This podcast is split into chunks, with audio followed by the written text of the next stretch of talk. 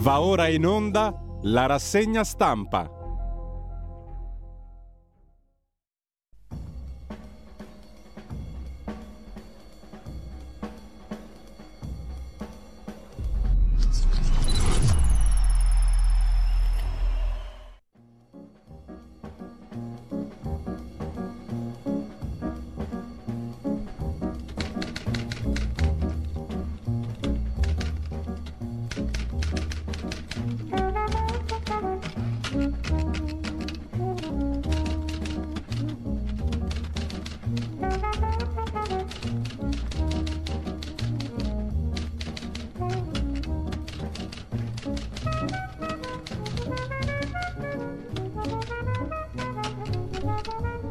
Un cordiale buongiorno a tutte le ascoltatrici e a tutti gli ascoltatori da Giulio Cainarca. Ben trovati all'appuntamento con la rassegna stampa. Sono le sette e trentuno, nove di dicembre, venerdì. Andiamo subito alla prima pagina dell'agenzia ANSA, che apre sull'Iran. Spari ai genitali e al seno. Impiccato un manifestante durante le manifestazioni contro il regime. Le forze di sicurezza iraniane sparano da distanza ravvicinata alle donne, colpendole al volto, agli occhi, al petto, ai genitali. È stata eseguita la prima condanna a morte per le proteste. Mohsen Shekari, ventitré anni, è stato impiccato dopo essere stato giudicato colpevole di inimicizia contro Dio, contro Allah.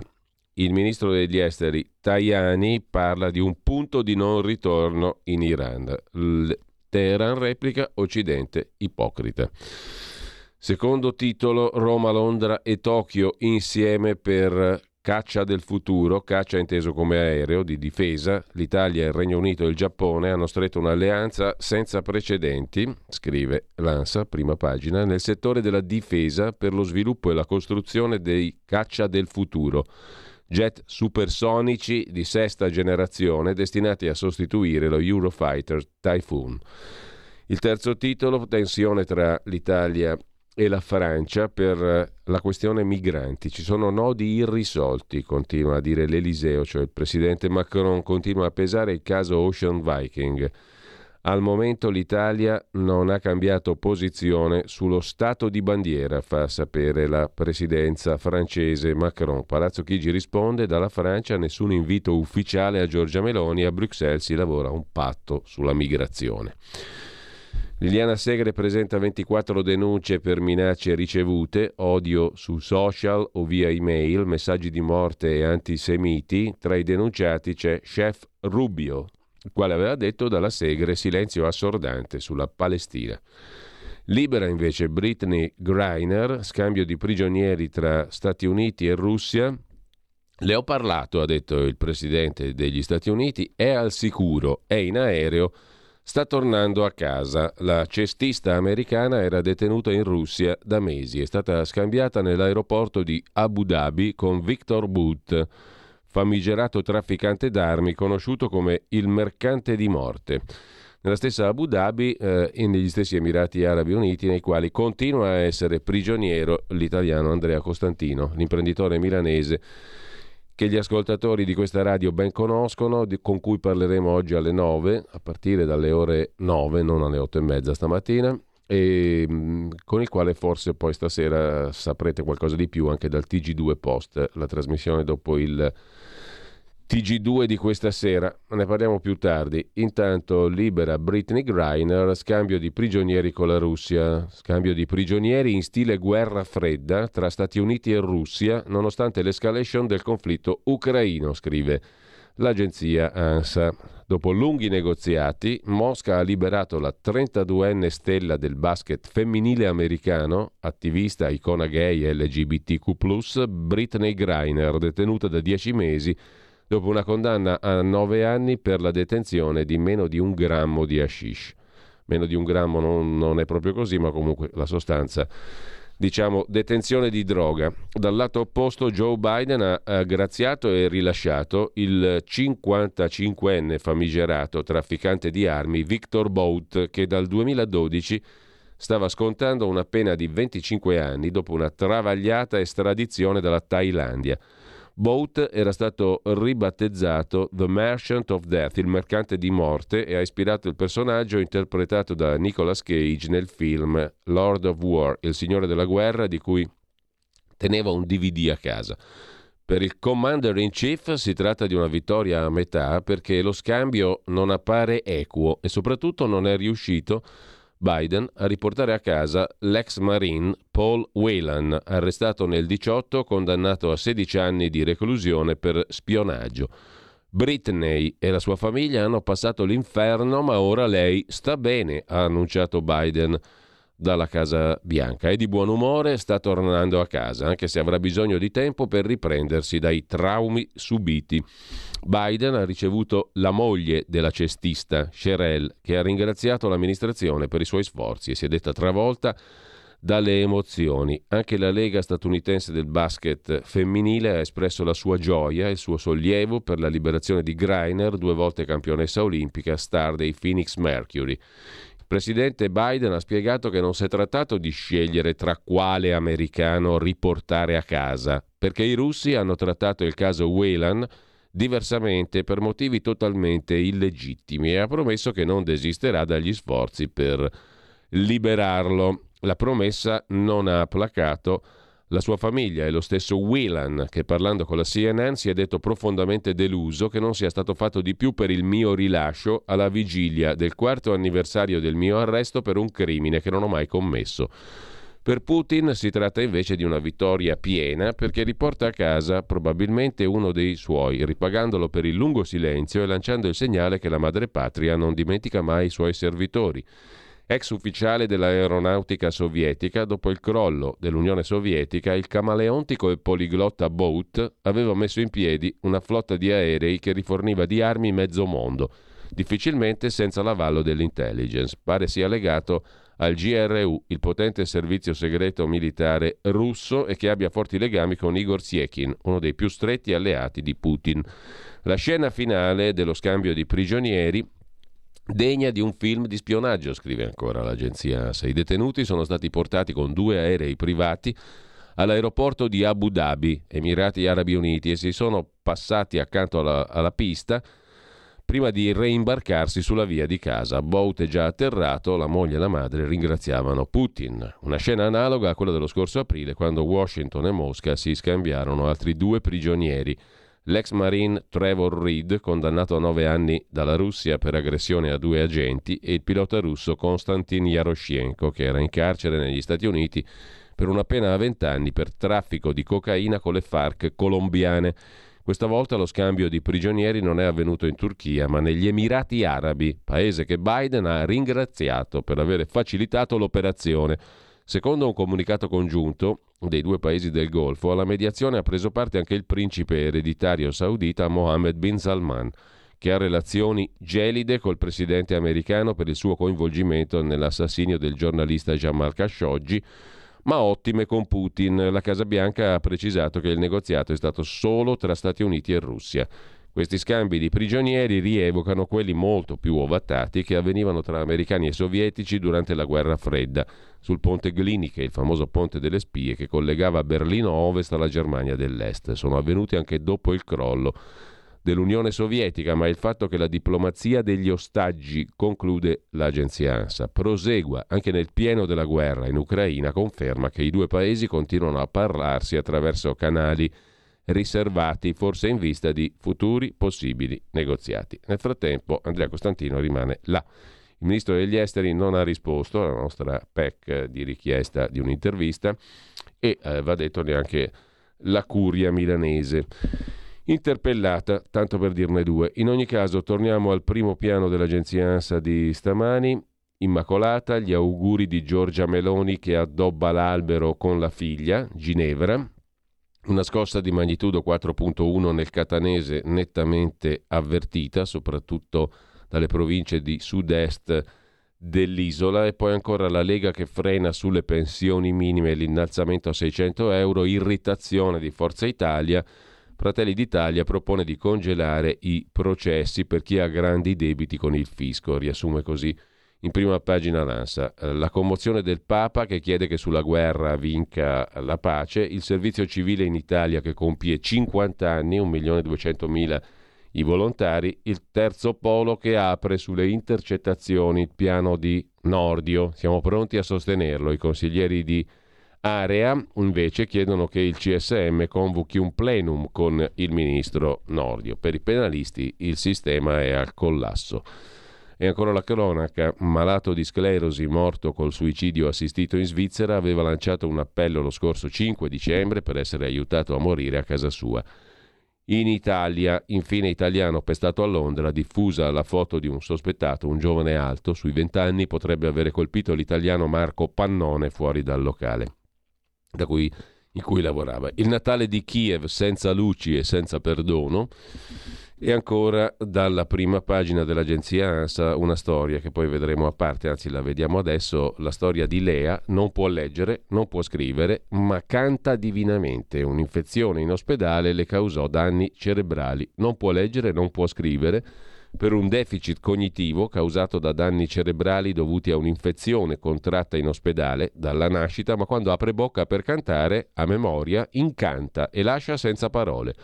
È la storia incredibile, scrive l'agenzia ANSA, di Lea Mininno, che grazie al trasporto per la musica è riuscita a incidere una canzone che si intitola Esisto. Eh, l'agenzia ANSA la mette in primo piano, potete anche ascoltarla. La ragazza è nata a Foggia il ventuno aprile del millenovecentottantasei, vive con i suoi genitori a San Severo. Ma eh, c'è da ricordare a proposito di musica, eh, Giorgio Gaber lo fa Avvenire, l'avete ascoltato poco fa, il pezzo che apre tutte le nostre mattinate. Giorgio Gaber, arte e mestiere di un gran cantattore, lo ricorda così Massimiliano Castellani oggi sul quotidiano Avvenire, perché è uscita Gaber, questo è il titolo semplicemente di una monumentale biografia scritta per l'editore Oepli da Sandro Neri a vent'anni dalla morte dell'artista milanese, un viaggio straordinario nell'universo del signor G, autentico mattatore del teatro canzone, cominciato negli anni sessanta, proseguito fino alla fine con Sandro Luporini. Tra le altre notizie di oggi, o pezzi interessanti, a proposito di Atomica, l'avete sentito in questi giorni, di nuovo l'incubo Atomica, la Russia, Putin, ma ce n'è un'altra di Atomica, quella iraniana, eh, ne parla Tommaso Alessandro De Filippo su Atlantico Quotidiano. L'Iran a poche settimane dall'Atomica, Stati Uniti e Israele pronti a intervenire.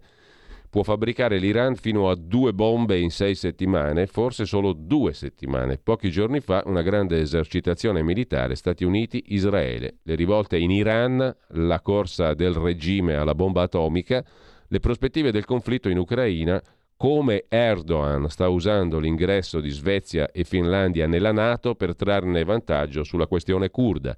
Di tutto questo Atlantico Quotidiano parla con Lion Udler, esperto israeliano di antiterrorismo e di strategia militare, intervistato da Tommaso Alessandro De Filippo. Le rivolte in corso in Iran e la caduta del regime è difficile, scrive, anzi risponde l'esperto israeliano di antiterrorismo Lion Udler, difficile prevedere l'esito delle rivolte in Iran. Va detto che le manifestazioni durano da tre mesi quasi e sono diverse da quelle del passato. Il popolo si è spesso rivoltato contro il regime iraniano, ma mai con questa forza e compattezza. Molti cittadini sono ben armati, sparano alle forze dell'ordine. Alcuni membri del regime sono stati raggiunti nelle proprie case o in luoghi ritenuti sicuri e uccisi. I manifestanti pubblicano ogni giorno foto di membri del regime con informazioni sensibili e invitano ad aggredirli e ucciderli. Nelle scorse rivolte, anche in quelle cruente del diciannove, non si era arrivati a tanto. Anche in ragione di questo, le proteste di oggi hanno un peso differente rispetto al passato, dice l'esperto israeliano Udler. Tuttavia, per arrivare a rovesciare il regime, i cittadini dovrebbero avere un appoggio nitido all'interno delle guardie rivoluzionarie, cosa difficile. Queste guardie rappresentano un corpo militare costituito da Khomeini nel settantanove, dedicato alla difesa della sicurezza di chi ha fatto la rivoluzione. Quanto ai paesi occidentali, stanno fornendo un aiuto ai manifestanti. Stanno provando a garantire l'accesso a internet. Inoltre, da parte dei curdi, attraverso l'Iraq, è in corso un contrabbando di armi destinate ai manifestanti. Non possiamo dichiarare che dietro adesso ci sia l'impegno occidentale, perché non è stato pubblicamente dichiarato. Cosa dovrebbero fare Israele e Stati Uniti per impedire che Teheran abbia l'arma atomica? È possibile che si arrivi a uno scontro militare diretto tra Occidente e Iran? Risponde Lion Udler, l'esperto di antiterrorismo israeliano, intervistato oggi, lo trovate in homepage, in apertura su Atlantico Quotidiano. Penso che uno scontro diretto con l'Iran potrebbe avvenire se dovesse superare la linea rossa già delineata dall'amministrazione israeliana più volte, di recente anche dagli Stati Uniti. Gerusalemme e Washington hanno dichiarato che non permetteranno all'Iran di fabbricare l'arma nucleare. Dietro le parole ci sono i fatti. Linea rossa è inteso come l'inizio dell'arricchimento dell'uranio dal sessanta al novanta per cento, percentuale di purezza necessaria per fabbricare l'atomica. Ad oggi l'Iran ha sessantadue virgola tre chilogrammi di uranio arricchito al sessanta per cento. Se l'amministrazione decide di incrementare l'arricchimento di tale quantità, può fabbricare fino a due bombe in sole sei settimane. Dall'ultima informativa del ministro della difesa israeliano Benny Gantz si evince che potrebbero bastare addirittura due settimane. Questa velocizzazione delle operazioni di fabbricazione della bomba atomica probabilmente deriva dalla dichiarazione dell'Iran, che ha affermato di aver cominciato ad arricchire uranio a Natanz ma anche a Fordov. Con l'utilizzo di entrambi i siti nucleari, i tempi utili potrebbero scendere a due sole settimane. Due settimane per un intervento militare occidentale sono pochissime. Il capo dello Stato Maggiore dell'esercito israeliano, Aviv Kohavi, è volato negli Stati Uniti quindici giorni fa per una visita che in Israele è stata definita critica, riguardante proprio l'Iran. Nel dialogo con i vertici militari americani si è probabilmente riferito che in caso di arricchimento dell'uranio al novanta per cento da parte dell'Iran, il tempo a disposizione per intervenire militarmente sarebbe solo di due settimane. Pertanto Stati Uniti e Israele dovrebbero essere pronti in tempo molto ristretto, dall'oggi al domani, per lanciare un'operazione militare o di sabotaggio contro i siti nucleari. Non appena terminata la visita, infatti, è iniziata una grande esercitazione militare congiunta tra aerei statunitensi e israeliani, con tanto di aerei da rifornimento che si dovranno utilizzare per un eventuale attacco ai siti nucleari in Iran. Sono tornato da poco da Israele, dice ancora Udler a Atlantico Quotidiano. Ho avuto modo di filmare e osservare uno di questi aerei. Negli ultimi anni un'esercitazione di simile importanza non c'è mai stata. Sono gli ultimi preparativi per un eventuale attacco, se l'Iran non rivede le sue ambizioni nucleari, cioè un attacco israelo-statunitense contro l'Iran. Quali sono le mire geopolitiche in tutto questo della Turchia di Erdogan? Le operazioni contro i curdi delle scorse settimane in Iraq e Siria si collegano alla trattativa in corso sull'ingresso di Svezia e Finlandia nella NATO? In teoria, risponde Udler, la trattativa di Svezia e Finlandia nella NATO e le operazioni militari avrebbero mire differenti. Erdogan è riuscito a unirle per favorire i propri interessi. Dopo l'attentato a Istanbul, ha dato la colpa ai curdi per l'accaduto. Con tale scusa ha iniziato a bombardare siti curdi in Siria e in Iraq settentrionale. Dopo questa operazione, dopo qualche giorno, si è fermata perché la Russia, che domina la Siria, sta provando a far raggiungere un accordo diplomatico relativo alla regione settentrionale del paese. Al momento non ci sono questi bombardamenti, non ci saranno se Erdogan riuscirà a ottenere quel che vuole senza passare per la via militare. La questione dell'ingresso di Svezia e Finlandia nella NATO è collegata perché anche in questo caso Erdogan vuole sfruttare la situazione in suo favore. È cosciente dell'importanza per i due stati di aderire alla NATO e dell'importanza che avrebbe per la NATO. Pertanto vuole utilizzare il potere di veto fino a quando non avrà ottenuto ciò che desidera. Entrambi i paesi appoggiano storicamente i curdi, hanno dato asilo a numerosi combattenti curdi che in Turchia sono considerati terroristi. Per interesse nazionale e geopolitico, Svezia e Finlandia hanno deciso di concedere qualcosa in merito ad Ankara, alla Turchia, dando il via ad alcune estradizioni che paradossalmente violano il diritto internazionale, perché consegnano esponenti a paesi dove saranno uccisi o torturati, al fine di poter entrare a far parte dell'Alleanza Atlantica. I due stati, Svezia e Finlandia, compiono questo duro passo pur di entrare nella NATO, che per loro è troppo importante in chiave di sicurezza nazionale. Così su Atlantico Quotidiano Lion Udler. esperto di antiterrorismo israeliano. La questione è quella dell'eventuale attacco contro l'Iran da parte di Stati Uniti e Israele. Altro tema in primo piano, questa volta ne parla l'A D N Cronos, il vertice Euromed oggi Meloni ad Alicante, resta il nodo migranti con Macron, il ruolo del Mediterraneo di fronte alle sfide globali, il rincaro dei costi dell'energia, gli effetti della guerra in Ucraina, il nodo migranti, la questione del Mar Mediterraneo, Mare Nostrum. Su questi temi la Premier Giorgia Meloni si confronta oggi ad Alicante in Spagna con i partner europei per il vertice Euro-Mediterraneo I U Med nove. Al summit partecipano Croazia-Cipro, Francia-Grecia, Italia-Malta, Portogallo, Slovenia e Spagna. La vigilia dell'incontro è caratterizzata dal botta e risposta tra Francia e Italia dopo le tensioni delle ultime settimane sul caso migranti a bordo della Ocean Viking. Fonti francesi, l'Eliseo, Macron, fanno sapere che ad Alicante non è in programma un bilaterale Macron-Meloni perché i nodi con l'Italia non sono ancora sciolti. Il governo francese aspetta una data per la visita della premier italiana a Parigi.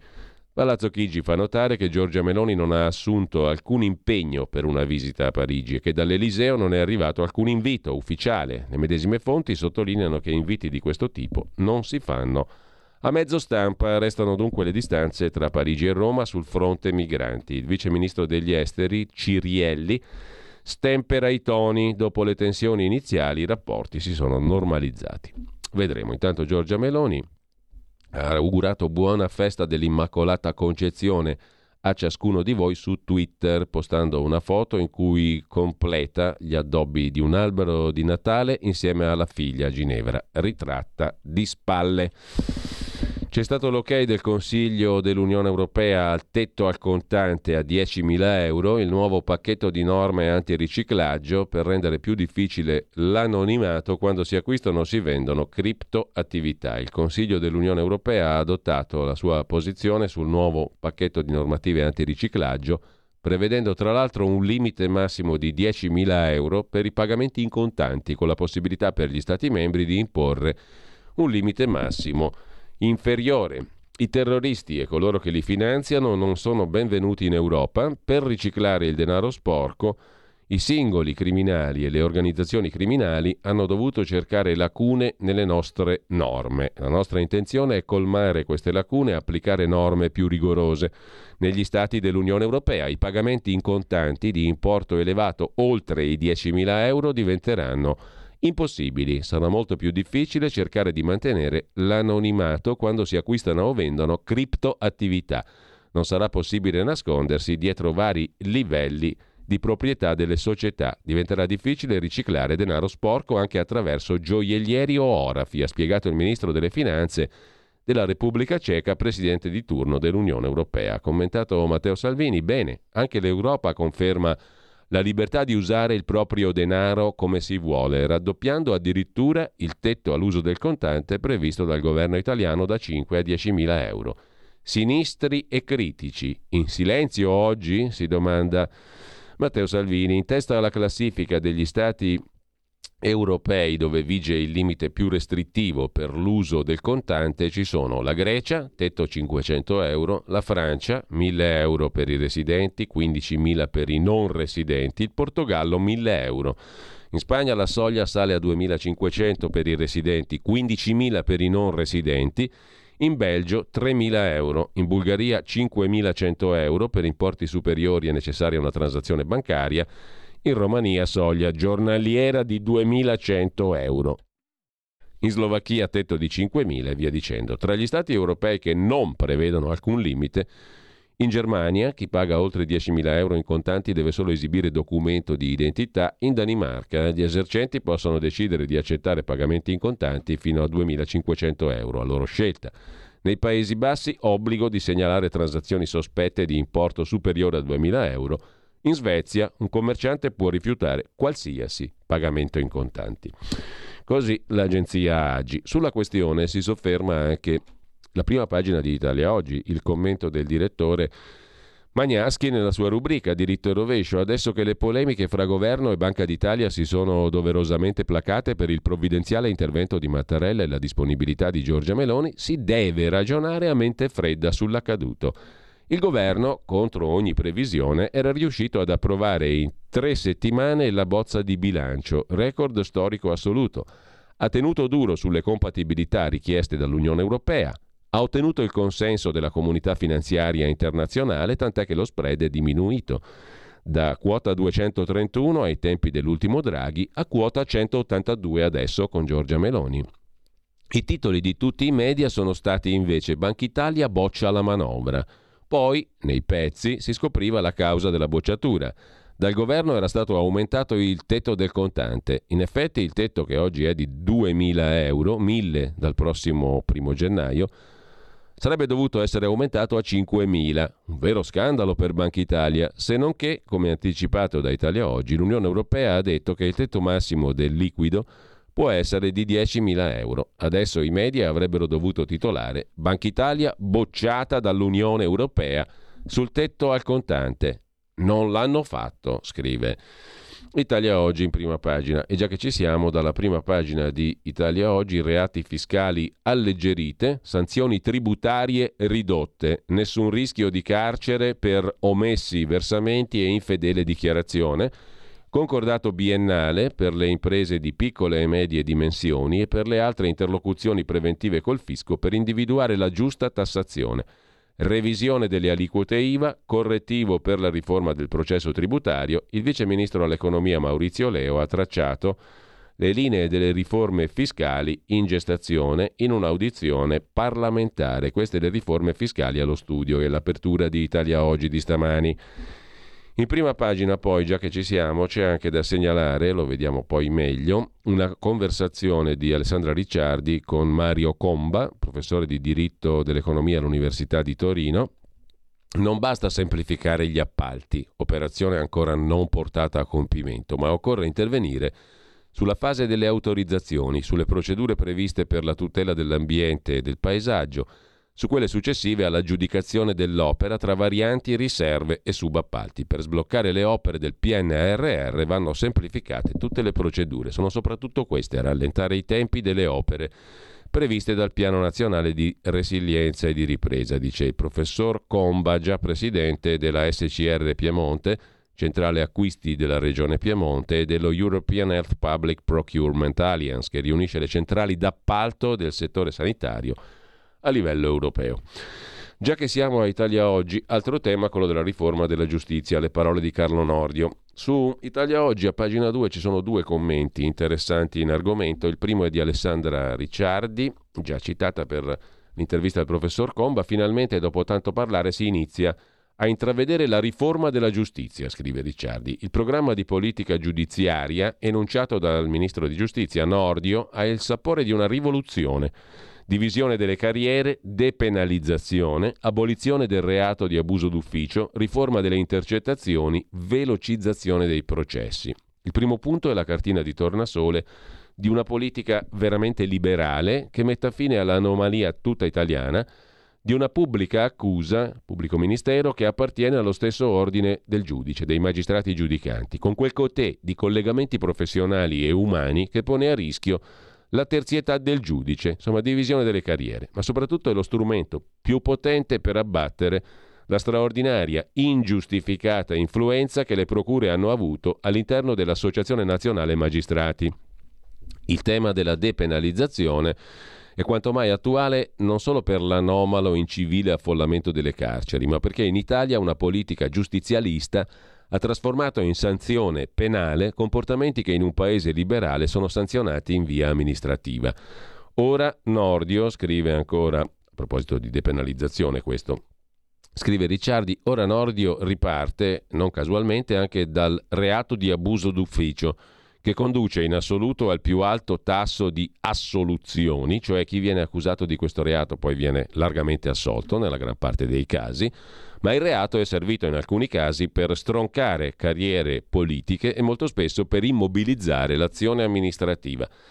Non diverso significato ha la drastica riduzione delle intercettazioni, soprattutto il divieto alla loro divulgazione, l'altro punto enunciato da Nordio. Fermo restando che si tratta di un insostituibile strumento per la lotta contro la grande criminalità, In Italia se ne è ampiamente abusato utilizzando l'arma della divulgazione di notizie, spesso nemmeno penalmente rilevanti, per screditare figure pubbliche.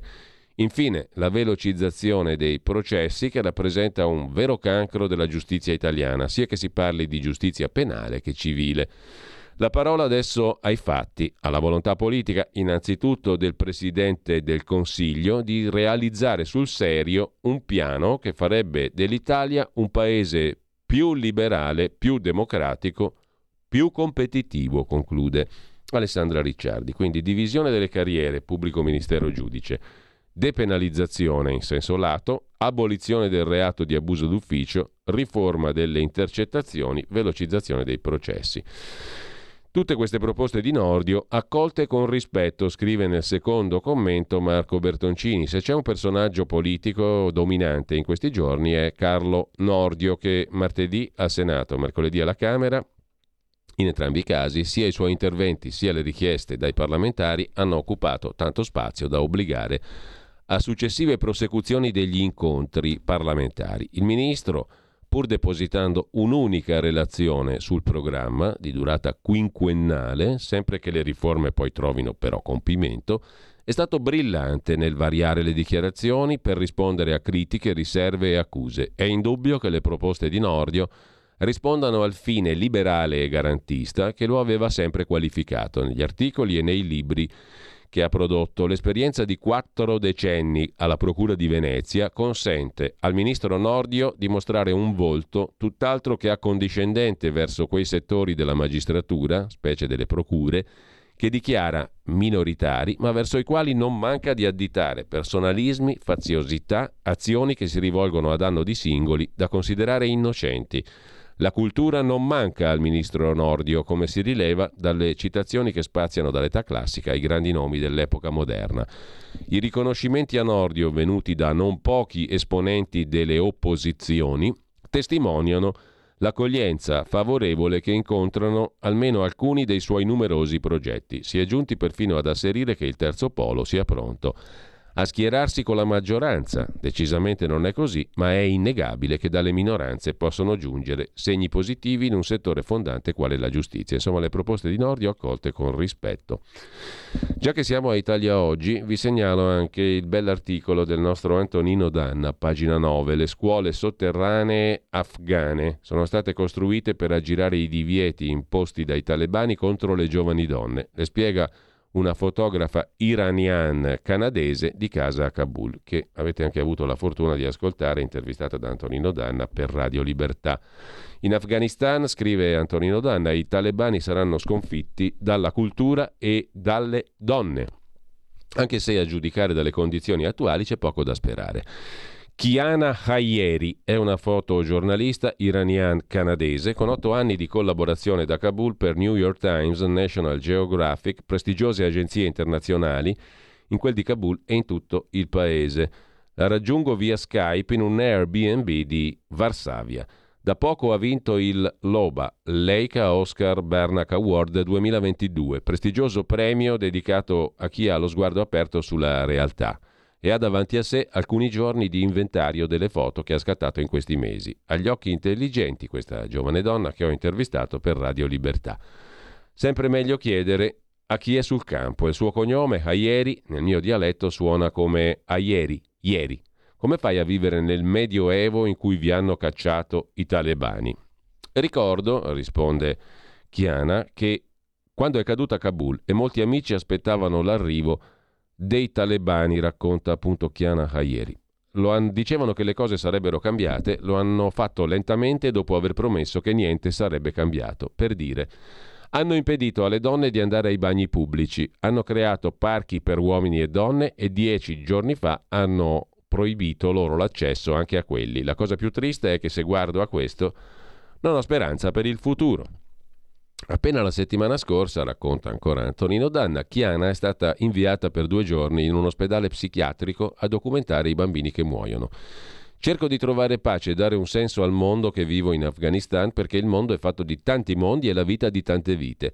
Oggi sono stata in un supermercato e tutte le possibilità di scelta che abbiamo in Occidente, perfino ogni tipo di shampoo, è qualcosa di oltraggioso, non ha senso. Cerco di dare un senso anche a questo, al fatto che in fondo noi occidentali, commenta Antonino Danna, siamo gente molto fortunata. Chiana ha guardato a fondo nell'anima afghana con le sue fotografie. In un paese in cui trovi bene e male agli estremi, il bene è, per esempio, la rete di scuole sotterranee nelle quali studiano le ragazze. Prima della caduta di Kabul, a maggio del ventuno, ci sono state tre esplosioni fuori da una scuola femminile. Oltre novanta persone uccise, molte di loro ragazze tra undici e diciassette anni, centinaia i feriti. Un dottore, che ne ha salvate tante, ha creato una scuola clandestina per loro e continuano a studiare malgrado tutto, le scuole sotterranee. L'ultimo giorno del mio ultimo viaggio a Kabul, in cui ho visitato la scuola ed era il compleanno di una delle maestre, stavano ballando e festeggiando, erano così belle da vedere. Questo è l'estremo del bene di cui parlavo. Tra loro una giovane diciassettenne che Chiana ha conosciuto per lavoro, ha frequentato la sua famiglia, sanno che è una giornalista. Risultato? Col tempo i parenti della ragazza hanno cambiato opinione, ora la incoraggiano a studiare inglese nelle scuole clandestine per garantirsi un futuro. La gente di campagna ha preso il potere su quella di città e imposto la loro cultura, usi e costumi. Per chi viveva in città la vita prima era diversa, c'era libertà, l'economia era differente, ora è distrutta, la gente è povera. È un effetto domino, non hai soldi, non puoi mandare i figli a scuola, prima ritiri le femmine, poi i maschi, poi devi avere meno bocche da sfamare, per cui dai in sposa le figlie in anticipo. Domando, conclude Antonino Danna, se lei, la fotografa Chiana Hayeri, abbia scattato una foto afghana piena di speranza. C'è. È una che le ha fatto vincere il premio Loba. Sono tantissime donne sedute su una collina con sciarpe coloratissime. Era la festa del Capodanno persiano, il Nowruz, che si tiene il primo giorno di primavera in una zona molto remota del paese, ad Aicundi, nel distretto di Miramore, altopiano centrale. Molte di loro hanno viaggiato per tre giorni per arrivare a questa festa con addosso l'abito migliore e il trucco. Poi i talebani hanno vietato questa ricorrenza, ma saranno le donne a salvare il mondo. Le donne sono il futuro, dice Chiana dallo schermo del collegamento Skype. E credo che abbia ragione lei, scrive Antonino Danna. Pagina nove di Italia Oggi, le scuole sotterranee afghane, le spiega una fotografa iranian-canadese, Chiana Hayeri, di casa a Kabul, intervistata anche per Radio Libertà. Sono state costruite per aggirare i divieti queste scuole imposti dai talebani contro le giovani donne. E nella stessa pagina va citato anche, sempre pagina nove di Italia Oggi, l'articolo di Cesare Maffi, nel silenzio di tutti, i cristiani sono perseguitati più che mai in Nigeria in un anno e mezzo. Sentite la cifra, in un anno e mezzo gli assassinati sono stati settemilaseicento in Nigeria. Lasciamo con questo Italia Oggi, torniamo agli altri temi di primo piano, poi eh, arriveremo anche alle prime pagine di oggi, naturalmente, mh, dei quotidiani. Intanto c'è il tema dell'autonomia affrontato dall'autonomia delle regioni, affrontato dal sussidiario punto net. Per sbloccare la riforma bisogna prima attuare il federalismo fiscale, cioè avere il coraggio di parlare di soldi. Non è questione di egoismi, ma di equità. Sostanzialmente la riforma dell'autonomia differenziata, per procedere bene, ha bisogno di venir depurata dal caos costruito ad arte a causa di alcuni importanti errori. Dopo una prima accelerata, il tema dell'autonomia differenziata si è riallineato. Calderoli, ministro per gli affari regionali, è sembrato voler saggiare gli interlocutori, favorevoli, contrari, aperturisti e ostili sempre e comunque.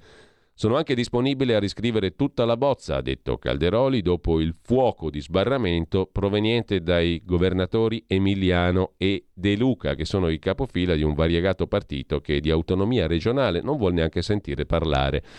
L'autonomia è stata rimessa in attesa, soprattutto dopo che da ambienti riconducibili a Fratelli d'Italia si è fatto capire che la riforma va fatta col presidenzialismo e con la riforma di Roma Capitale. A tornare sul tema è stato infine il presidente Mattarella. Il sussidiario punto net ne parla con Stelio Mangiameli, ordinario di diritto costituzionale all'Università di Teramo ed esperto di regionalismo. Il confronto, dice il professor Mangiameli, è inquinato dal disordine che si è accumulato, soprattutto durante il governo Conte due. Non solo non si sa quale sia l'oggetto di cui discutere, se legislazione o amministrazione, ma soprattutto nel caso di conferimento di funzioni amministrative non si sa come finanziarle, cioè il tabù è il federalismo fiscale, i soldi. Questo perché il vero problema, la disciplina dell'articolo centodiciannove della Costituzione sull'autonomia finanziaria delle regioni, è totalmente trascurato. La bozza Calderoli dice che si tratta di definire i principi generali per l'attribuzione delle funzioni connesse col, ric- col riconoscimento di ulteriori forme di autonomia. In concreto, quale deve essere l'obiettivo della riforma? Chiede il sussidiario. Risponde il professor Mangiameli, intanto va detto che il dibattito sulle ulteriori forme e condizioni di autonomia in realtà si è molto complicato nel corso delle ultime legislature, senza approdare a una soluzione sia per le regioni che per lo Stato, che ne potrebbe beneficiare in termini di riduzione dei compiti dello Stato centrale e quindi maggiore attenzione alle attività propriamente nazionali. Intanto le forme e condizioni particolari di autonomia sono quelle previste dall'articolo centosedici, comma tre della Costituzione. Se letto correttamente, questo articolo riguarda le competenze legislative regionali e le richieste delle regioni dovrebbero riguardare la deroga ai limiti della legislazione concorrente fra Stato e regioni. Per questo quella espressa dalla disposizione si chiama clausola di asimmetria. Invece, nel caos generale venuto dal modo in cui è stato attuato il riparto, il confronto fra Stato e Regioni si è compiuto sulle funzioni amministrative, non legislative, e in nome del principio di differenziazione che governa l'attribuzione di queste funzioni, come previsto dall'articolo centodiciotto, comma due della Costituzione. Cosa significa? Asimmetria e differenziazione, afferma il professor Mangiameli, sono concetti costituzionali diversi, con discipline messe in articoli della Carta distinti, che indicano procedimenti differenti, ma tutto questo nel dibattito corrente è andato perduto, per cui assistiamo alla marginalizzazione del Parlamento e dei consigli regionali ai quali compete l'iniziativa e all'incentrarsi della negoziazione tra governo e giunte regionali per siglare le intese, e non si sa bene cosa è compatibile sul piano costituzionale e cosa può far aumentare il caos del nostro sistema regionale. In termini tecnici, ma non sostanziali, come si motiva questa riforma? L'autonomia serve per impedire che il nord diventi come il sud. Cosa significa? Il sistema italiano, risponde Mangiameli, è attraversato da sempre da un dualismo che comporta un divario che una politica seria avrebbe dovuto risolvere o attenuare. Invece le condizioni negative del divario non solo sono aumentate, ma stanno finendo col contagiare anche le regioni del nord. Per questo bisogna intervenire prima che il nord somigli al sud. Un esempio? Ce n'è uno sotto gli occhi di tutti. I laureati meridionali da sempre emigrano e ciò porta a una carenza di capitale umano. Adesso hanno iniziato ad emigrare anche dalle regioni del nord e tutti vanno all'estero. Questo vuol dire che nel medio termine ci saranno problemi di capitale umano anche al nord. La causa di ciò è da ricercarsi nei bassi salari dei giovani, difficoltà crescenti di inserimento, sottovalutazione del merito, eccetera. E parliamo delle regioni più ricche del paese. È vero che le tre regioni che chiedono il regionalismo differenziato, Lombardia, Veneto e Emilia-Romagna, producono poco meno del cinquanta per cento del prodotto interno lordo, eppure oggi il loro P I L, il loro prodotto, è inferiore di circa il venticinque per cento rispetto a quello dei migliori Länder tedeschi. Ed è tanto. È diffusa o è, sta- o è stata alimentata ad arte l'idea che l'autonomia differenziata serva a trattenere nella regione che la chiede la quota maggiore di gettito fiscale. Di conseguenza, più una regione è economicamente sviluppata e più con l'autonomia si arricchisce e lascia indietro le altre e spacca il paese. Cosa rispondere?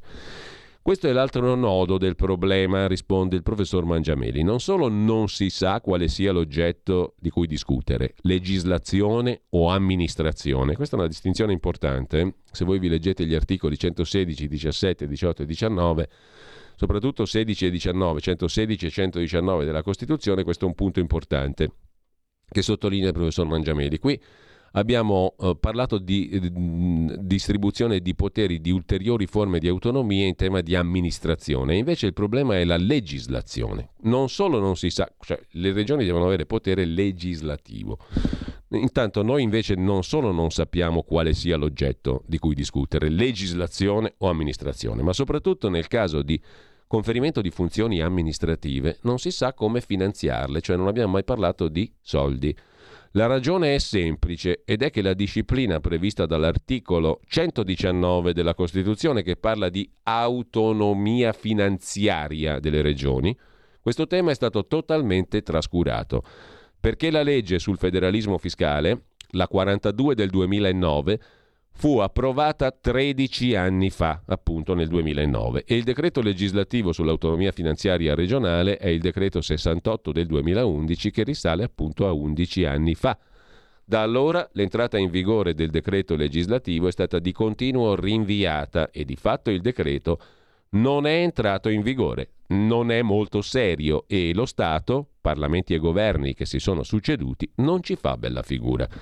In mezzo ci sono state la crisi economica, la pandemia, la guerra, la crisi energetica. Benissimo, non è serio lo stesso, risponde il professor Mangiameli. Le riforme aiutano a migliorare le performance e perciò non si giustifica mai il non farle. Cioè, dice in sostanza il professor Mangiameli, non devi prendere la scusa che c'è stata la crisi economica, la pandemia, la guerra e la crisi energetica per non aver fatto il federalismo anche fiscale. Anzi, dovevi farlo a maggior ragione per contrastare la crisi. Tornando al regionalismo differenziato, in assenza di autonomia finanziaria, cioè dei soldi, si è pensato di finanziare le ulteriori funzioni conferite coi perversi meccanismi delle regioni speciali, sperando di fare tutti come Trento e Bolzano, che trattengono il novanta per cento del gettito.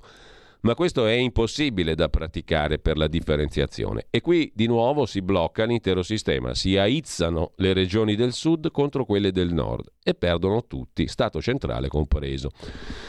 Prima si fissano i livelli essenziali delle prestazioni, i famosi L E P e i fabbisogni standard, e poi si fa il trasferimento di funzioni, dice la bozza Calderoli.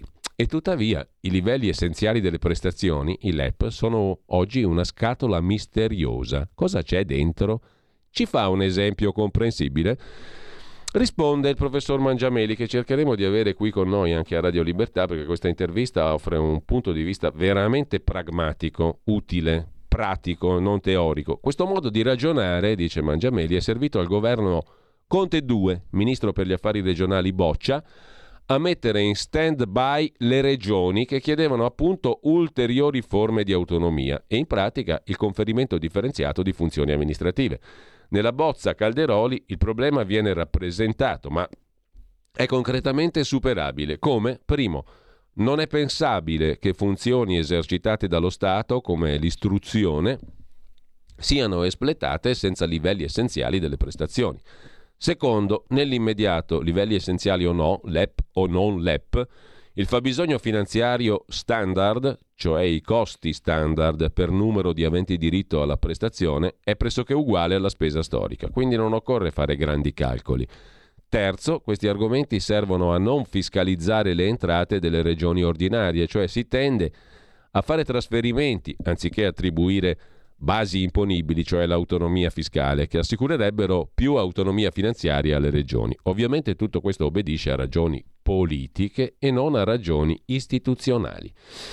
Ipotizziamo che una regione chieda tutte le materie di legislazione concorrente previste dall'articolo centodiciassette, comma tre della Costituzione. È possibile? Le sarebbero accordate? In altri termini, non c'è una divaricazione troppo ampia tra i quesiti sottoposti agli elettori nel diciassette, con il referendum per l'autonomia, e le richieste avanzate poi dalle regioni del nord? Cominciamo dalla fine, risponde il professor Mangiameli. Non c'è dubbio che le popolazioni lombarda e veneta vogliono più autonomia, per ragioni che non riassumiamo nemmeno. Sono così deluse dal fatto di non averla ottenuta che in parte hanno cambiato cavallo politico alle recenti elezioni. Quanto al numero delle materie e alle funzioni amministrative che vi rientrano, nessuno dice che nelle materie di competenza concorrente le funzioni amministrative sono attribuite costituzionalmente alle regioni, e questo vuol dire che le regioni stanno negoziando funzioni. Attenzione, perché questo è un ragionamento molto importante. Questo vuol dire che le regioni oggi stanno negoziando funzioni che avrebbero dovute essere loro, di tutte le regioni, già a partire dal duemilauno. E qui fatemi aprire una piccola parentesi, perché nel duemilauno, due, tre, quattro, cinque noi parlavamo con un giornalista molto attento all'epoca, eh, il figlio di Piero Ostellino, Luca Ostellino, che scriveva sul Sole ventiquattro Ore, che si era appassionato in maniera molto competente di questi argomenti, proprio su questo punto. Si stabiliva, già leggendo semplicemente la riforma costituzionale del duemilauno, quello che dice oggi, ventuno anni dopo, il professor Mangiameli adesso in questa intervista che leggiamo stamattina, cioè che le regioni oggi stanno negoziando funzioni che avrebbero dovuto essere loro, di tutte le regioni, già a partire dal duemilauno, ventuno anni fa. Può sembrare strano, ma lo Stato, fatta la revisione del titolo quinto, ventuno anni fa, ha trattenuto i poteri che spettavano alle regioni, cioè ha arrestato una devoluzione di competenze significativa per la nostra competitività come Stato, dando luogo al caos nel quale siamo. Il professor Mangiameli dice due cose molto semplici, che questi poteri dovevano essere regionali già ipso facto con la riforma costituzionale del duemilauno. Secondo, tutto questo tempo ci ha fatto perdere competitività. Altro che la crisi come scusa per non fare il federalismo. È il mancato federalismo che ci ha fatto precipitare ancora di più nella crisi economica. Ci spiega come può essere garantita l'invarianza finanziaria, di cui alla bozza Calderoli? L'invarianza finanziaria è possibile ma difficilissima da ottenere. Facciamo un esempio per capire cosa significa il concetto. Ipotizziamo che l'istruzione implichi una spesa di dieci, quattro per la Lombardia, tre per il Veneto, tre per l'Emilia-Romagna. Se lo Stato trasferisce dieci alle tre regioni insieme alle funzioni che prima esercitava nella materia dell'istruzione, nella finanza complessiva, a livello di spesa, si determina una condizione di invarianza, cioè Lombardia, Veneto e Emilia-Romagna vogliono la scuola, la scuola adesso costa dieci, ti do dieci. quattro alla Lombardia, tre al Veneto, tre all'Emilia. Invarianza, ma concretamente non è così. Cosa succede invece? Per un verso può accadere come ai tempi della legge Bassanini. Le regioni aumentarono le loro spese in ragione delle funzioni amministrative che erano state loro conferite col decreto centododici del novantotto, ma lo Stato non ridusse in modo corrispondente le sue, per cui non vi fu invarianza e il debito pubblico aumentò e la responsabilità, nonostante fosse dello Stato, fu attribuita alle regioni. Anche questo è un passaggio molto importante. Molto spesso si dice, guardate che pessimo, che pessimo affare sarebbe il federalismo anche fiscale. Perché? Perché abbiamo già avuto un esempio con la legge Bassanini. Ha attribuito funzioni amministrative alle regioni, è stato un casino, il debito è aumentato, si è speso di più. Il professor Mangiameli dice una cosa molto logica, si è speso di più perché lo Stato ha delegato, ma non ha diminuito la sua spesa di Stato centrale, quindi totale si è speso di più. Le funzioni amministrative sono state conferite alle regioni, ma lo Stato non ha diminuito parallelamente la spesa, cioè se io ti do funzioni diminuisco la mia spesa perché non le esercito più quelle funzioni, e invece ti do funzioni, quindi spesa, ma spendo ancora uguale a prima anch'io, quindi spendiamo di più in due. Per altro verso, nel caso del regionalismo differenziato che riguarda solo poche regioni, non è neppure detto che lo Stato possa ridurre le sue spese in modo significativo, perché comunque deve provvedere allo svolgimento delle funzioni per il resto del territorio nazionale, per cui anche in questo caso potrebbe non esserci invarianza, ma aumento del debito. Allora vuol dire che l'autonomia differenziata costerà di più? No, significa che più il decentramento si diffonde, più si possono o si devono ridurre le spese. Calderoli, e qui andiamo verso la fine di questa interessantissima chiacchierata sul sussidiario punto net, Federico Ferraù intervista il professor Stelio Mangiameli. Calderoli prima ha premuto l'acceleratore e poi il freno. Ha detto il diciannove novembre a Repubblica: sono disponibile a riscrivere tutta la bozza.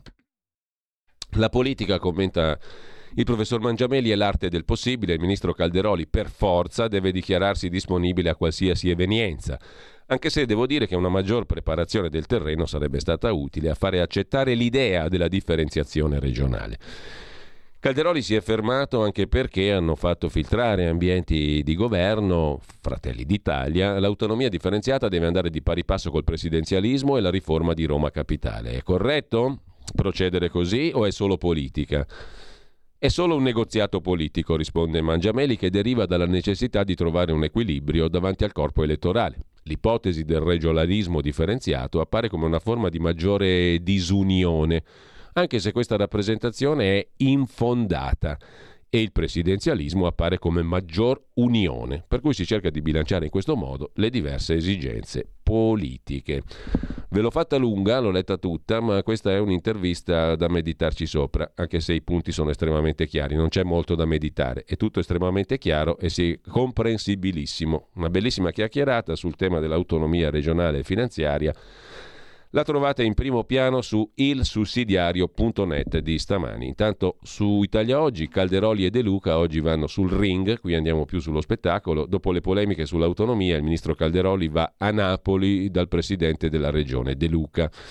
Roberto Calderoli va direttamente nella tana del lupo. Oggi a Napoli incontrerà il presidente della Campania, De Luca, che è il più fiero oppositore dell'autonomia differenziata regionale, scrive Italia Oggi.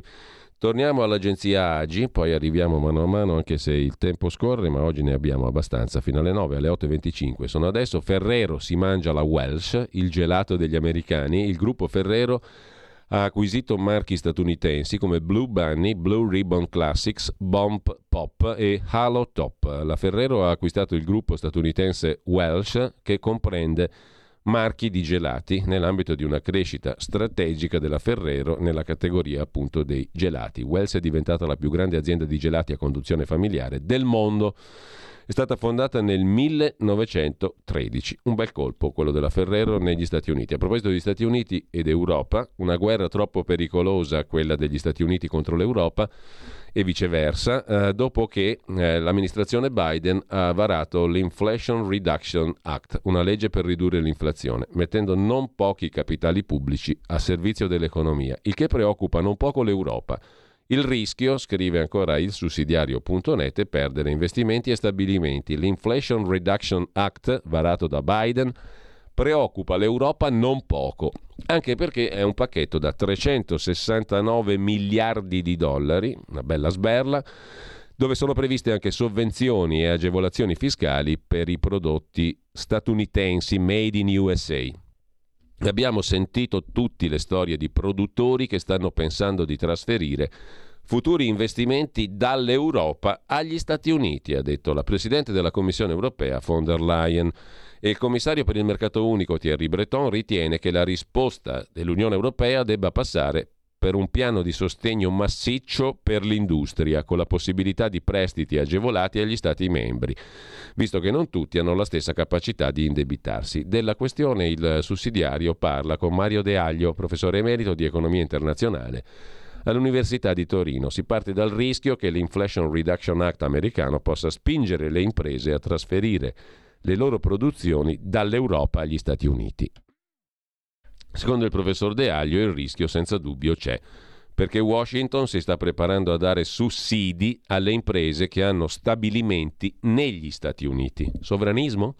Questo vuol dire che chi vuol vendere sul mercato americano sarà spinto a produrre direttamente negli Stati Uniti.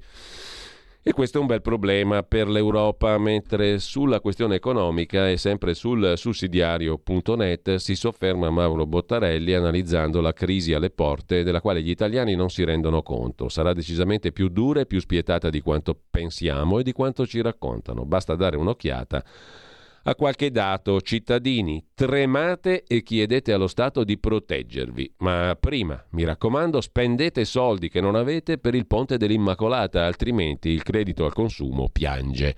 Che mondo è quello in cui il telegiornale annuncia un tentativo di golpe in Germania con assalto al Bundestag e ritorno al Reich? Non quello hitleriano, ma quello del milleottocentosettantuno, un'ipotesi credibilissima.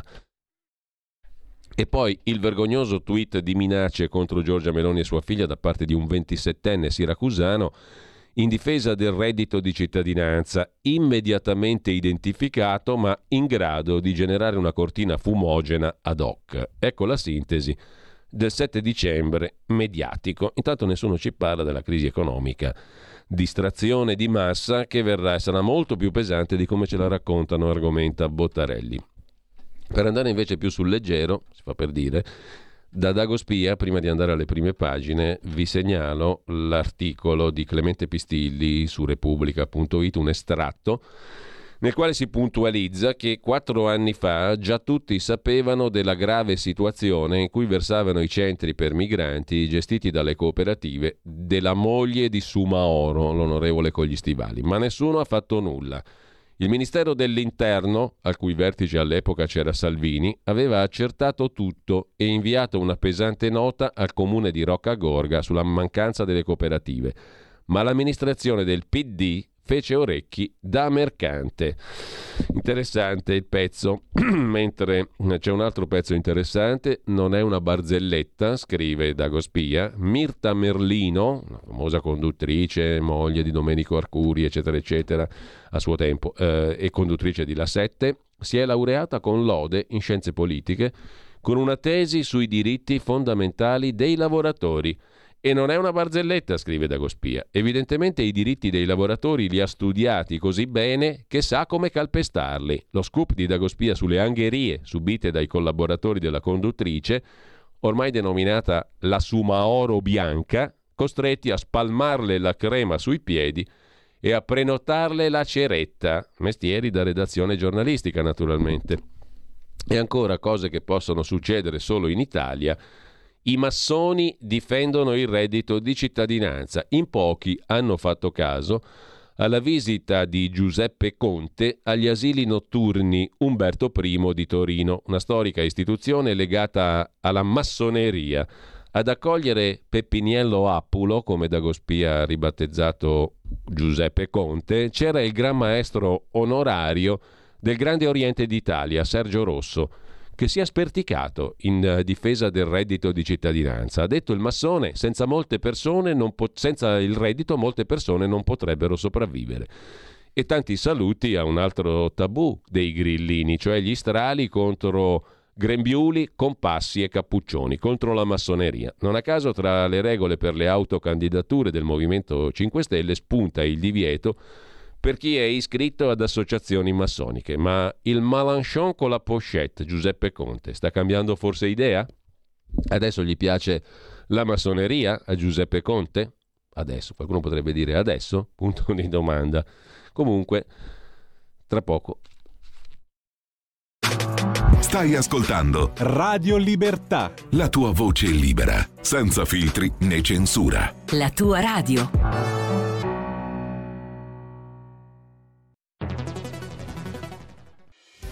Quotidiano di Sicilia, il quotidiano d'Italia, l'informazione che ribalta i luoghi comuni, una vera visione dei fatti, l'Italia vista da sud. Ogni siciliano che vive in Italia e nel mondo è una risorsa, è protagonista della crescita della nostra nazione. Dai forza alla crescita della nostra isola, abbonandoti al Q D S digitale più archivio a soli novantanove euro annui. Quotidiano di Sicilia, il quotidiano d'Italia. Una scelta di valore.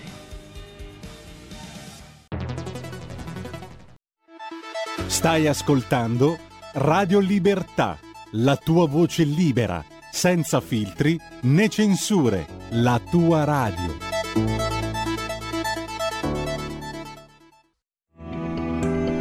Il meteo punto it presenta le previsioni del giorno. Italia nella morsa di un freddo maltempo con pioggia abbondante e neve copiosa nel corso della giornata, temperature in calo. Al mattino condizioni di maltempo diffuso al centro-nord, dove avremo piogge e nevicate sui rilievi a quote molto basse o localmente fin quasi al piano, specie al nord-ovest. Più asciutto solamente su Sardegna, Abruzzo e Molise, spazi soleggiati al sud. Nel pomeriggio tendenza al miglioramento, ma dei rovesci potrebbero ancora persistere al nord-est, nonché sul medio Tirreno e sull'Umbria. Per ora è tutto da ilmeteo punto it, dove il fa la differenza anche nella nostra app. Una buona giornata da Lorenzo Tedici. Avete ascoltato le previsioni del giorno.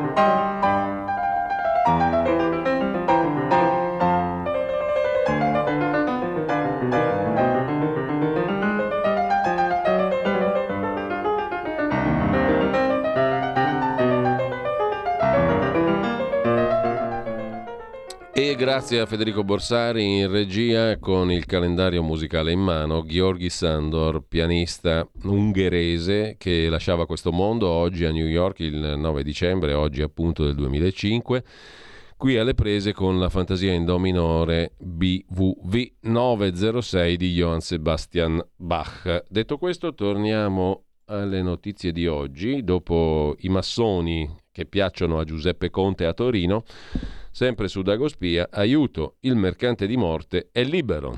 Chi è davvero Viktor Bout, l'uomo voluto indietro dalla Russia in cambio del rilascio di Brittney Griner ad Abu Dhabi, dove invece è ancora detenuto il nostro Andrea Costantino, con cui parleremo tra poco alle nove. Ad Abu Dhabi si è svolto lo scambio tra Stati Uniti e Russia. Nato si presume nel millenovecentosessantasette, per anni Viktor Bout è stato il più grande trafficante d'armi del mondo, tanto da ispirare il film Lord of War, Signore della Guerra, con Nicolas Cage. La sua carriera inizia negli anni novanta, quando inizia a sfruttare le opportunità offerte dal crollo dell'Unione Sovietica. Ha alimentato i conflitti più sanguinosi degli ultimi decenni. È stato arrestato nel duemilaotto in Thailandia. Tutti sanno chi è Brittney Griner. È la LeBron del basket femminile, incarcerata per mesi in Russia, condannata a nove anni di reclusione dopo un processo a Mosca per possesso di stupefacenti, liberata e in volo verso casa. Nessuno sa chi è davvero Viktor Bout, la pedina che ha permesso di poter mettere la Griner su un aereo per gli Stati Uniti. Una famosa star del basket e anche icona lesbo, gay, bi, L G B T, in cambio di uno dei peggiori criminali del mondo. La guerra fredda è passata da un pezzo, evidentemente anche il peso delle diplomazie ha equilibri ben diversi. Pare appunto di riassumere con questo articolo di Mario Piccirillo su dire punto it, ripreso da Dagospia, le perplessità circa il peso specifico dei due ostaggi, o meglio dei due prigionieri riscambiati. Mentre a proposito di scenari geopolitici, Xi Jinping è volato in Arabia Saudita ed è stato accolto con tutti gli onori dal principe saudita Bin Salman. I rapporti tra l'Arabia Saudita e gli Stati Uniti sono ai minimi storici e il principe saudita ne approfitta per flirtare coi cinesi. La visita non era solo una cortesia a Xi Jinping, uno sgarbo a Biden. Mohammed bin Salman ha firmato più di venti accordi con Pechino che valgono quasi trenta miliardi e un partenariato strategico per la via della seta che passerà anche dall'Arabia Saudita. Mentre vi segnalo su Atlantico Quotidiano un'analisi di Marco Ugo Barsotti sulla questione del price cap al petrolio russo. Primi giorni. Sta funzionando? Ricavi di Putin per ora ridotti di circa il venti per cento. La Russia si è procurata una flotta di navi fantasma per portare il suo petrolio in Asia senza bisogno di terzi. Vi eh, cito adesso il cameo che troverete, se siete abbonati o meno, comunque su Zafferano, um, la settimanale di Riccardo Ruggeri. L'inverno del duemilaventidue mi ricorda quello del quarantaquattro, lo troverete probabilmente anche su Verità e Italia Oggi. Il pezzo che andiamo a leggere in anteprima: sognando l'inverno del millenovecentoquattordici. È arrivato l'inverno, scrive Riccardo Ruggeri, mi pare di essere tornato agli inverni della mia fanciullezza adolescenza. Anche allora c'era la guerra. A nove anni una bomba alleata mi aveva ferito a una gamba, zoppo per un anno. Mio papà chiamò quello del quarantaquattro l'inverno della polenta, quando la polenta di Gran Turco o farina di castagne sostituivano alla domenica il solito minestrone rimasto per i giorni feriali. La polenta come lusso. Così Lili ed io, la moglie Lili di Riccardo Ruggeri, abbiamo festeggiato alcuni giorni fa i nostri ottantacinque e ottantotto anni con un piatto unico, polenta e stoccafisso alla Ligure. Per qualche ora siamo tornati giovani. Ora piove, le gocce sono pesanti, non c'è vento, presto arriverà la neve, il freddo si farà pungente e il mare livido. Di contro ci si augura che la guerra ucraina e tutte le altre guerre dimenticate si fermino, i soldati stiano nelle loro trincee, i generali nei loro bunker, evitando di dare osceni ordini di morte. Almeno a Natale smettetela di uccidere, riprendete fiato. Spero che Stati Uniti e Cina intervengano non per imporre la pace, miraggio impossibile, ma almeno una tregua. Ovvio, scrive Riccardo Ruggeri, che per Natale le persone per bene sognino il ripetersi di ciò che avvenne nel Natale del millenovecentoquattordici, quando fantaccini tedeschi e inglesi, stufi di ammazzarsi per cosa, eh, uscirono dalle rispettive trincee, si scambiarono gli auguri, fumarono e cantarono insieme, alla faccia dei loschi generali e politici delle due parti. Fu uno dei momenti più belli della storia umana, per questo tenuto nascosto dalle élite guerrafondaie.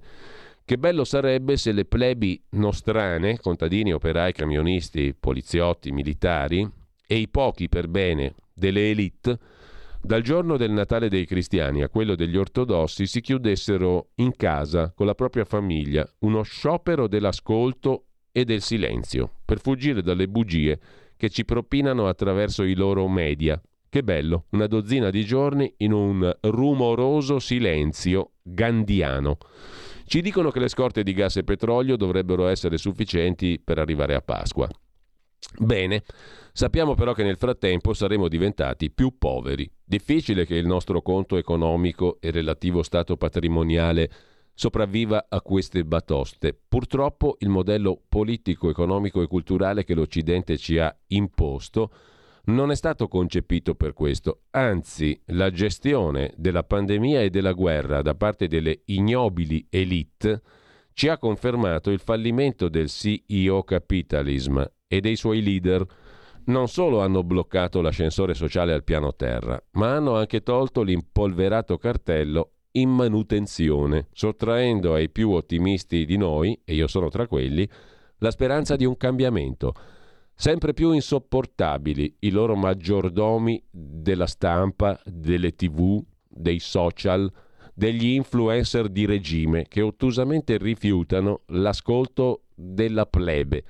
Nel Medioevo i re più illuminati, scrive ancora Riccardo Ruggeri, si travestivano da mendicanti e nelle notti buie frequentavano le taverne più lerce per comprendere i pensieri e i bisogni della plebe. Non perché fossero buoni, ma perché avevano capito che l'ascolto permetteva loro di rimanere al potere. Al crescere delle tensioni, delle rivendicazioni, dei cambiamenti di fatto, ci stiamo invece chiudendo sempre più in noi stessi. Stiamo cadendo, come babbei, nella trappola della cultura del reddito di cittadinanza, dove il modello in essere prima crea degli sfridi umani, poi se ne libera costringendoli sul divano di cittadinanza. Apro una parentesi. Non dimentichiamo mai che i primi a parlare di reddito di cittadinanza furono, tre lustri fa, gli osceni Bill Gates e Mark Zuckerberg.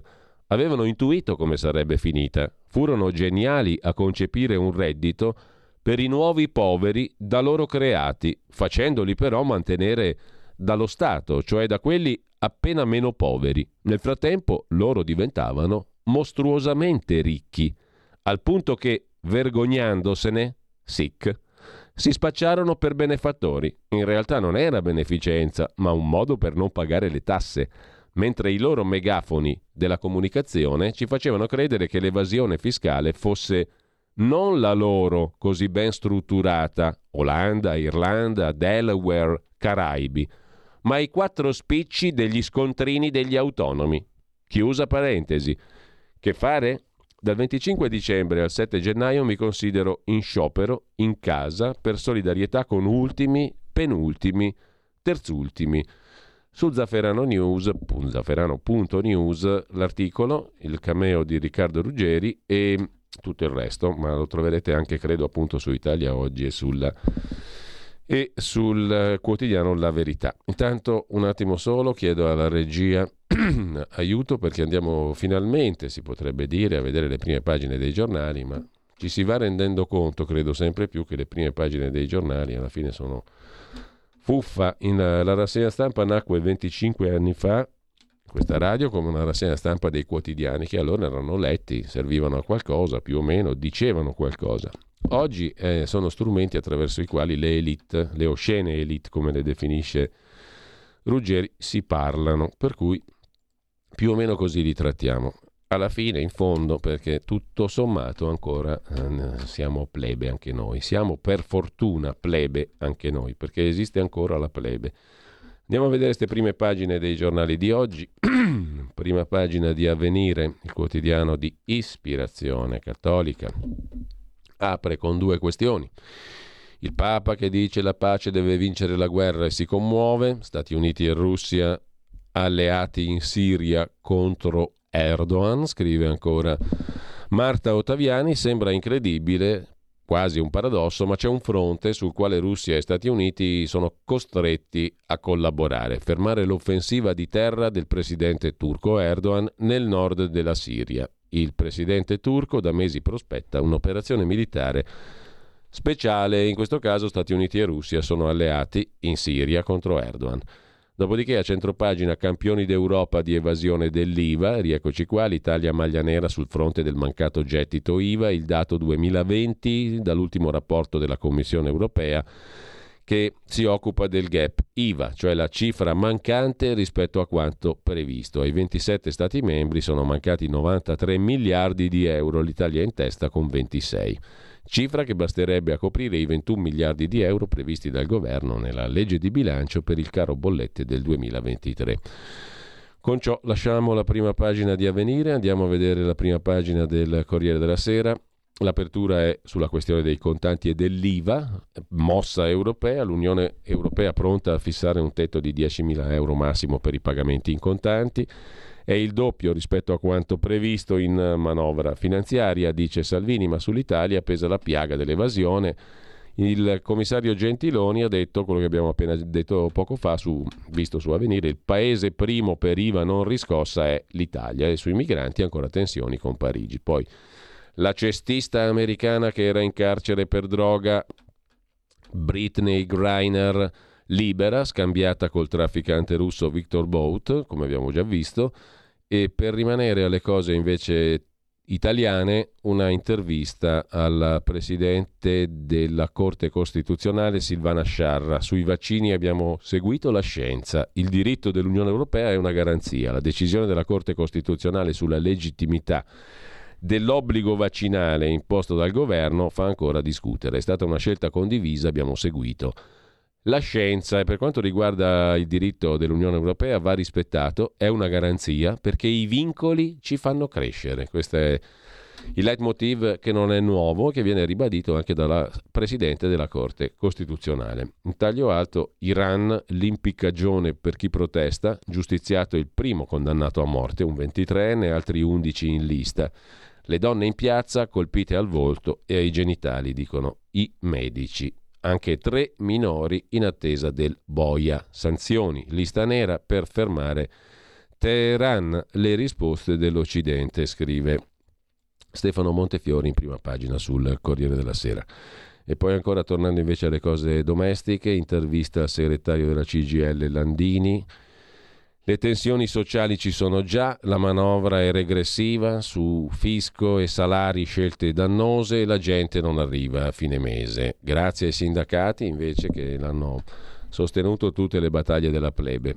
In primo piano invece sul Fatto Quotidiano un'esclusiva, Agnelli, sedici società del tesoro offshore, i miliardi nascosti nelle isole vergini britanniche, le carte segrete. Margherita, figlia di Gianni, esclusa dall'eredità della famiglia Agnelli, contesta i testamenti di Marella e i tre figli le fanno causa. Così ah, sulle sedici società del tesoro offshore e i miliardi nascosti dagli Agnelli nelle isole vergini britanniche, apre il Fatto Quotidiano.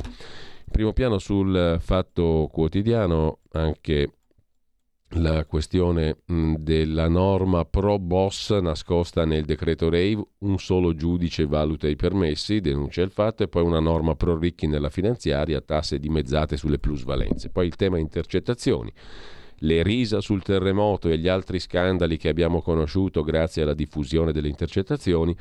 Per concludere, P D verso il congresso, Bonaccini arruola Emiliano, Schlein però può vincere, scrive il Fatto. Casa a casa, il titolo del pezzo del direttore Marco Travaglio. Non ci si può indignare sempre per tutto, bisogna scegliere. Ieri eravamo incerti fra il dramma della Meloni che rapina i poveri per dare agli evasori come Superciuc, e poi se qualche povero si incazza e dà di matto è colpa di Conte, e i dolori del giovane Renzi che inciuccia con lo spione in autogrill e quando lo beccano denuncia tutti perché è colpa di Conte. Su Repubblica poi ci siamo imbattuti nello straziante grido di dolore di Bruno Vespa che mostra la sua casa tugurio e lacrima.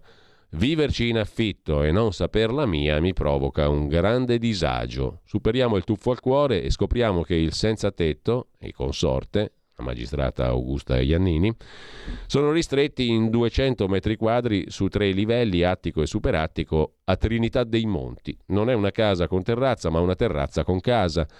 Dice Vespa, bei tempi, quando abitavamo a Lungo Tevere Mellini, appartamento di proprietà a quattrocento metri quadri. Nel duemilasei il trasloco con dura battaglia familiare a Trinità dei Monti per ristrettezze economiche. Lui un milione trecentomila euro all'anno dalla Rai più extra. Lei Augusta Iannini, ex G I P, con incarichi ovunque. Nell'oculo con vista Immacolata e San Pietro c'è spazio per ben tre cucce di Zoe, il cane Parson Russell. L'opera omnia di D'Annunzio, quella di Vespa, Il ritorno degli imperi del direttore Molinari di Repubblica. Per gli altri libri, l'homeless Bruno Vespa ha affittato anche un appartamento al piano di sotto e per i vini della sua masseria pugliese una grande cantina al piano terra. Ma non è bastato. Sopra il caminetto un quadro di afro appeso su supporto scorrevole nasconde lo strumento della sua carriera. La lingua? Dice Malevolo, scrive Malevolo Travaglio, no, il televisore. Lui racconta che lo nasconde dietro il quadro perché non mi piace che turbi l'armonia di una stanza, ma è il tipico pudore di chi prende il reddito di cittadinanza e si vergogna. In quell'abituro, se vuoi appendere un quadro, devi impallare la tivù. Se vuoi comprare delle arance, devi ficcarle in frigo. Fuori non ci stanno, aggiunge strazio a strazio il rammarico di vivere in affitto che a occhio e croce dovrebbe accomunare chiunque affitti una casa anziché comprarla. Vespa non svela i cattivoni che non gliela vendono, ma Repubblica lo sa, strano che non lo dica. Nel duemilaundici scrisse Dai Balducci Boys ai Super V I P, gli inquilini d'oro del Vaticano. Le proprietà fanno capo a propaganda fide all'amministrazione del patrimonio della Santa Sede, l'APSA. Un patrimonio che vale miliardi. Ci abitano Bruno Vespa, Marano, Monorchio e compagnia. Gli inquilini eccellenti che hanno vinto una partita sul Monopoli immobiliare più importante di Roma. E se ad agosto gli levano il reddito di cittadinanza, a Bruno Vespa lo adottiamo noi. Il Vaticano, proprietario della casa di Bruno, come ben sappiamo, ma lasciamo il Fatto Quotidiano e il divertissement di Travaglio sull'homeless Bruno Vespa. Il Giornale apre con Macron che gioca sporco e cerca la rissa, ma anche con l'Italia che batte l'Unione Europea perché carne e vino non sono cancerogeni, si è stabilito in Europa. La rivoluzione giustizia, Nordio tira dritto e il terzo polo ci sta, e poi l'Europa che sdogana i contanti, il tetto ai diecimila euro. Salvini esulta, ma per l'Italia è record di I V A evasa, e poi Conte che batte cassa e vuole trentamila euro da Di Maio, mentre sul reddito di cittadinanza si allea con i massoni, scrive il Giornale riprendendo Dagospia. Quotidiano Nazionale apre con il super bonus, le soluzioni per i crediti, il governo studia le formule per sbloccare i fondi, detrazioni con effe ventiquattro per cifre basse, diluizione in dieci anni, clausola salvabanche. Sulla manovra sconto alle tasse sui patrimoni, titoli e polizze. Un'intervista a Violante che dice sulla riforma della giustizia, no, Nordio cita problemi veri, cioè Violante elogia Nordio. Mentre sul Mattino di Napoli, oltre al contante, tetto a diecimila euro, è l'Europa che fissa il nuovo limite per il cash, il vertice oggi a Napoli tra Calderoli e De Luca, l'autonomia regionale a carte scoperte, e poi un raid a Napoli, alberi di Natale subito razziati razziati, rubati in meno di dieci ore quattordici alberi di Natale allestiti a via Calabritto a Napoli. Erano stati acquistati dai commercianti di una delle strade dello shopping di Chiaia, neanche il tempo di addobbarli, sistemare le luci, e i ladri degli alberi di Natale sono entrati in azione. Ne sono rimasti sei rispetto ai venti che nel tardo pomeriggio di mercoledì erano stati messi all'esterno delle botteghe. È un rito diffuso a Napoli, quello dei furti di alberi di Natale. È avvenuto peraltro anche eh, giorni fa a Venezia Lido, poi a Varese. Incredulità, indignazione, rabbia per i titolari delle attività che si erano autotassati per addobbare le strade. Ma lasciamo anche il Mattino. Dal Messaggero, studente impiccato, spari sulle donne, Iran fuori controllo, in primo piano. P N R R, modificheremo eh, il tema energia, l'intervista al ministro dell'agricoltura, peraltro Lollobrigida, ecco gli obiettivi, sulla manovra l'opposizione sia responsabile, dice Lollobrigida che annuncia modifiche al P N R R. Il Tempo apre col tetto al contante. Ok, il tetto è giusto, lo ha deciso anche l'Europa, anzi si può arrivare a diecimila euro. E poi Durigon, leghista sulle pensioni, per aumentare le minime mancano le risorse, dice il sottosegretario leghista al lavoro. Durigon, Cisl e U G L dicono no allo sciopero generale e poi metro C al Colosseo nel duemilaventicinque. Repubblica apre con due argomenti: gli ambientalisti che dicono sì agli impianti green, il presidente del F A I annuncia la svolta con W W F e Legambiente, l'associazionismo del no sempre e comunque è morto, scrive Repubblica. Le emergenze climatiche ed energetiche sono le più grandi da affrontare. Il presidente del Fondo per l'Ambiente Italiano, il F A I, Marco Magnifico, dà una svolta tra i protezionisti del paesaggio, con Legambiente e W W F sdogana gli impianti green per far diventare il paesaggio sostenibile. Roma-Parigi e lotta continua, titola ancora Repubblica in prima pagina sullo scontro Italia-Francia. La Stampa apre con l'Iran, fermiamo l'orrore. Il commento di Concita De Gregorio, che purtroppo oggi non facciamo in tempo a leggere, ne avrebbe tratto giovamento nella nostra conoscenza della sintassi italiana e quindi della lingua. Purtroppo non facciamo in tempo, ma in primo piano su, sulla Stampa c'è anche l'I V A evasa, record da ventisei miliardi per l'Italia, Italia pronta a riaccogliere i migranti fuggiti oltre confine. Dietrofront del governo italiano sul migran- sui migranti. Dopo aver sospeso le procedure di rimpatrio dei cosiddetti dublinanti, i richiedenti asilo che si sono spostati in altri paesi dell'Unione Europea, Roma ha fatto sapere ai partner europei di essere pronta ad accettare nuovamente i trasferimenti, come previsto dalle regole di Dublino, scrive in prima pagina la Stampa di Torino. Giancarlo Caselli sull'agenda Nordio, fuori dalla realtà, dice Caselli prevedibilissimamente, e poi lo scambio di prigionieri tra Stati Uniti e Russia ad Abu Dhabi, negli Emirati Arabi Uniti, dove tra poco ci colleghiamo con il nostro Andrea Costantino, ancora lì. Prigioniero, la cestista Griner contro il trafficante Viktor Bout. Vediamo anche come apre la Verità. Col metodo Ursula, scrive Maurizio Belpietro, terrore per comandare. Il vincolo esterno prova a stringersi. Dopo la visita a Milano, von der Leyen celebra l'autorità europea voluta per rispondere alle crisi globali e dipinge un futuro fatto di microbi assassini, nuove pandemie, imminenti apocalissi chimico-nucleari. A cosa è dovuta questa iniezione di fiducia?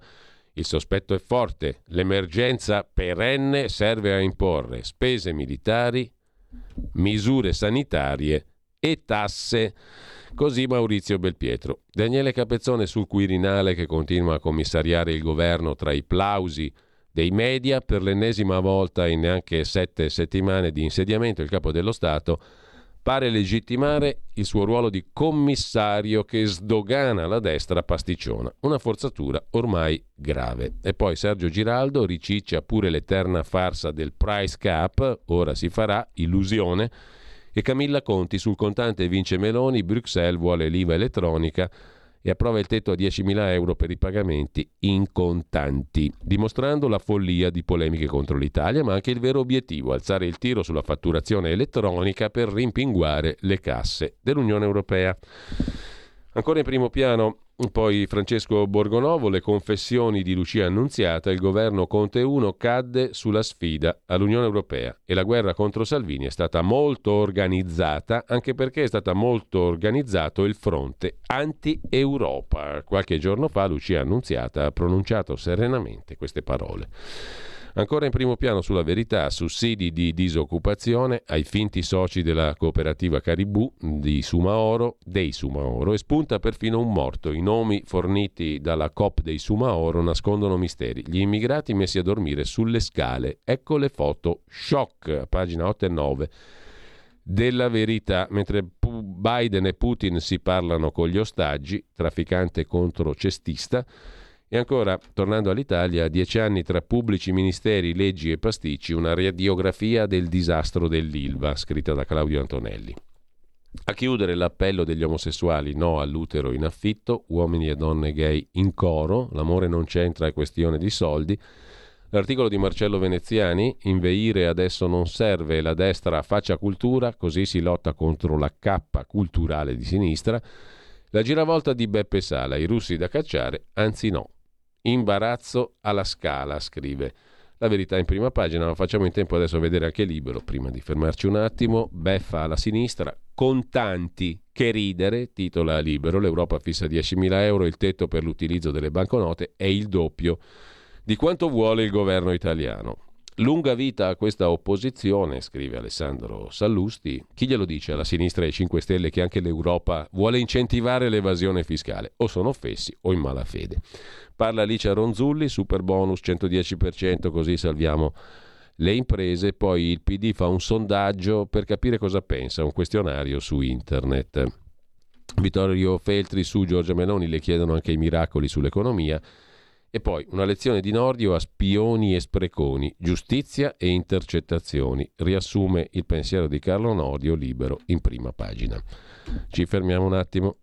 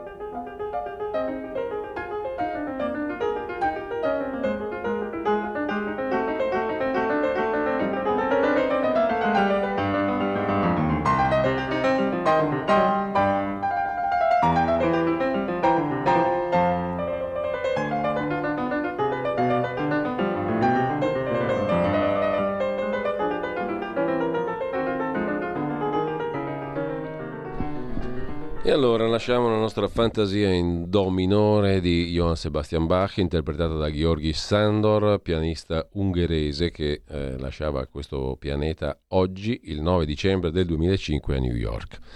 E invece ci colleghiamo con, come detto prima nel corso della rassegna stampa, come tutti i giorni facciamo quando siamo in onda, all'interno della nostra rassegna stampa, appunto, con Andrea Costantino da Abu Dhabi, ancora prigioniero Buongiorno. politico. Buongiorno Andrea, intanto eh, do conto agli ascoltatori e alle ascoltatrici che pure in home page del sito della radio, radio libertà punto net, nella nostra pagina eh, Facebook, si trovano tutti i numeri e gli indirizzi per manifestare le loro opinioni al Presidente del Consiglio e al ministro degli esteri in primis, perché dal ministro degli esteri non abbiamo avuto alcuna risposta alla P E C che abbiamo mandato l'altra settimana, eh, chiedendo semplicemente un'intervista al ministro Tajani. E mh, la risposta ufficiale ancora non c'è, mm? eh, non abbiamo avuto alcun tipo di, di, di, di riscontro, per così dire, così come non abbiamo avuto riscontro neanche dal capo ufficio stampa della Curia milanese dell'Arcivescovado di Milano. Eh, noi non demordiamo, continuiamo a fare il possibile. Adesso mi sembra di poter confermare, Andrea, perché eh, il rapporto più diretto per fortuna ce l'hai avuto anche tu, tu e eh, la tua compagna Stefania, che questa mattina non può essere con noi, ma lo sarà come sempre nei prossimi giorni. Ecco, eh, volevo dare conferma anche a chi ci segue che questa sera si parlerà della tua vicenda a T G due Post, dopo il T G due della sera, quindi dopo le venti e trenta, venti e cinquanta, più o meno a quell'ora lì, come tutti i giorni va in onda T G due Post, con, condotto da Manuela Moreno, che si collegheranno, penso, anche con te, come stiamo facendo noi adesso, no? Esattamente, stesso tipo di collegamento via Skype. Allora, questo è già Quindi, qualcosa. Questa sera ci saremo. Questo è già qualcosa per spezzare il muro di assordante silenzio che c'è intorno a questa vicenda, ehm, e quindi invito anche coloro che conoscono già bene questa storia a sintonizzarsi su Rai due questa sera dopo il T G delle ore venti e trenta. Intanto però va detto che appunto non ci sono risposte istituzionali anche per oggi, un'apertura mediatica importante perché Rai due, diciamo, non è eh, propriamente una cosa da sottovalutare. Io oso sperare che questo significhi anche che in altre sfere si sia aperto qualcosa, qualche possibilità per risolvere questa incredibile storia e assurda storia. Nel frattempo leggevamo stamattina, Andrea, che proprio lì ad Abu Dhabi è avvenuto uno scambio di prigionieri fra Stati Uniti e Russia. Da una parte la cestista icona del mondo L G B T e dall'altra parte un trafficante d'armi tra i più rinomati della storia, Viktor Bout. Cosa si dice lì? Tu che sei molto attento anche a quello che si scrive e si pubblica sulla stampa locale e non solo. Allora, ti faccio, ti, eh, ti per uso, quanto... perdonami Andrea, ti uso come... come giornalista, tra virgolette, anche se naturalmente questa cosa stride tremendamente, l'abbiamo fatto notare stamattina in rassegna stampa, proprio ad Abu Dhabi si verifica uno scambio di prigionieri e tu sei ancora lì prigioniero. Questa cosa qui è una pugnalata, no? Per tutti noi. Però, insomma... Assu- eh, tra l'altro, insomma, eh, prima di tutto qua sui media non viene pubblicato niente per quanto riguarda questo scambio dei prigionieri. Il, ah, posso solo fare un saluto a Valerio, ok? Che è l'ascoltatore, sì, che sì. Si, si era proprio ieri, l'ho sentito, è stato veramente molto carino, volevo ringraziare. Questa storia raccontiamola a tutti perché non tutti la conoscono, perché a un certo punto è arrivato qui al nostro numero di WhatsApp tre quattro sei sei quattro due sette sette cinque sei un messaggio di Valerio, un nostro ascoltatore, il quale semplicemente si proponeva, dice: io mi offro di, per uno scambio di prigionieri, che non è quello di cui abbiamo letto stamani sui giornali. Valerio dice: sono pronto ad andare io a consegnarmi alle autorità degli Emirati Arabi Uniti per far tornare a casa Andrea Costantino. Mm. Questo in sintesi. Assolutamente sì, assolutamente sì, è stato davvero molto carino, mi ha detto che aveva lavorato in passato facendo il pilota Uh, per compagnie petrolifere e uh, società che lavorano nel mondo petrolifero tipo Bonatti e altre, e quindi conosceva e uh, aveva visto bene che cosa vuol dire uh, la prigionia in uh, questo tipo di paesi, e quindi ieri l'ho chiamato per, per ringraziarlo della, del pensiero. E devo dire, lui mi ha detto: no, guarda, io lo farei sul serio, e, e poi abbiamo parlato anche effettivamente di quanto eh, questo potrebbe effettivamente allargarsi dal punto di vista della comunicazione, che c'è un, un altro italiano che è disposto a venire qua a stare in questo inferno. Eh, E, e, e il discorso eh, che poi insomma abbiamo affrontato è stata anche la, la difficoltà della vita che c'è qua. E, e lui che sostanzialmente mi dice ma no ma guarda che sono pronto, io detto, guarda lascia stare eh, perché quello che, che, che posso aver passato, quello che posso aver visto non è, eh, non è augurabile a nessuno, ecco, mettiamola così. Poi, e per quanto riguarda questo, insomma, allora è un gesto veramente nobile, no? Eh, credo che sia, poi tu gli hai parlato a Valerio, vi siete parlati, quindi avrai capito anche le sue vere profonde motivazioni.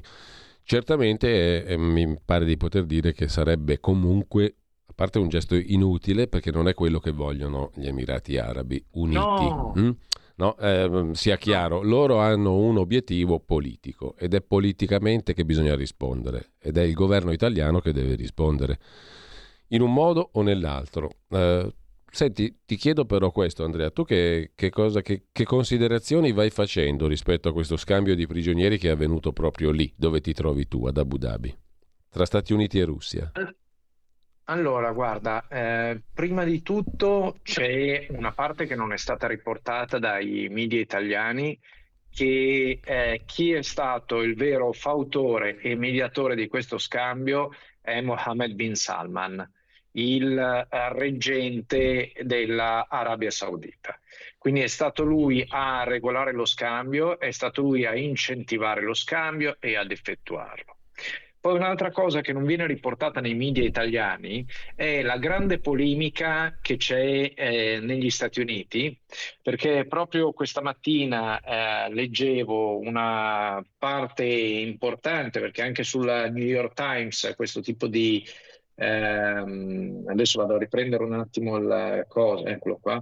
Eh, ma, eh, in pratica anche sulla, su New York Times c'è questa polemica, perché dicono: ma com'è che vai a scambiare uno come Viktor Bout, che eh, effettivamente attentava alla vita degli americani, e te lo scambi per una, eh, leggo eh, letteralmente, per Griner, una nera, eh, gay, atleta, uh, star atleta femminile, con tutto il celebrity support, quindi tutto il supporto delle celebrità e celebrities americane.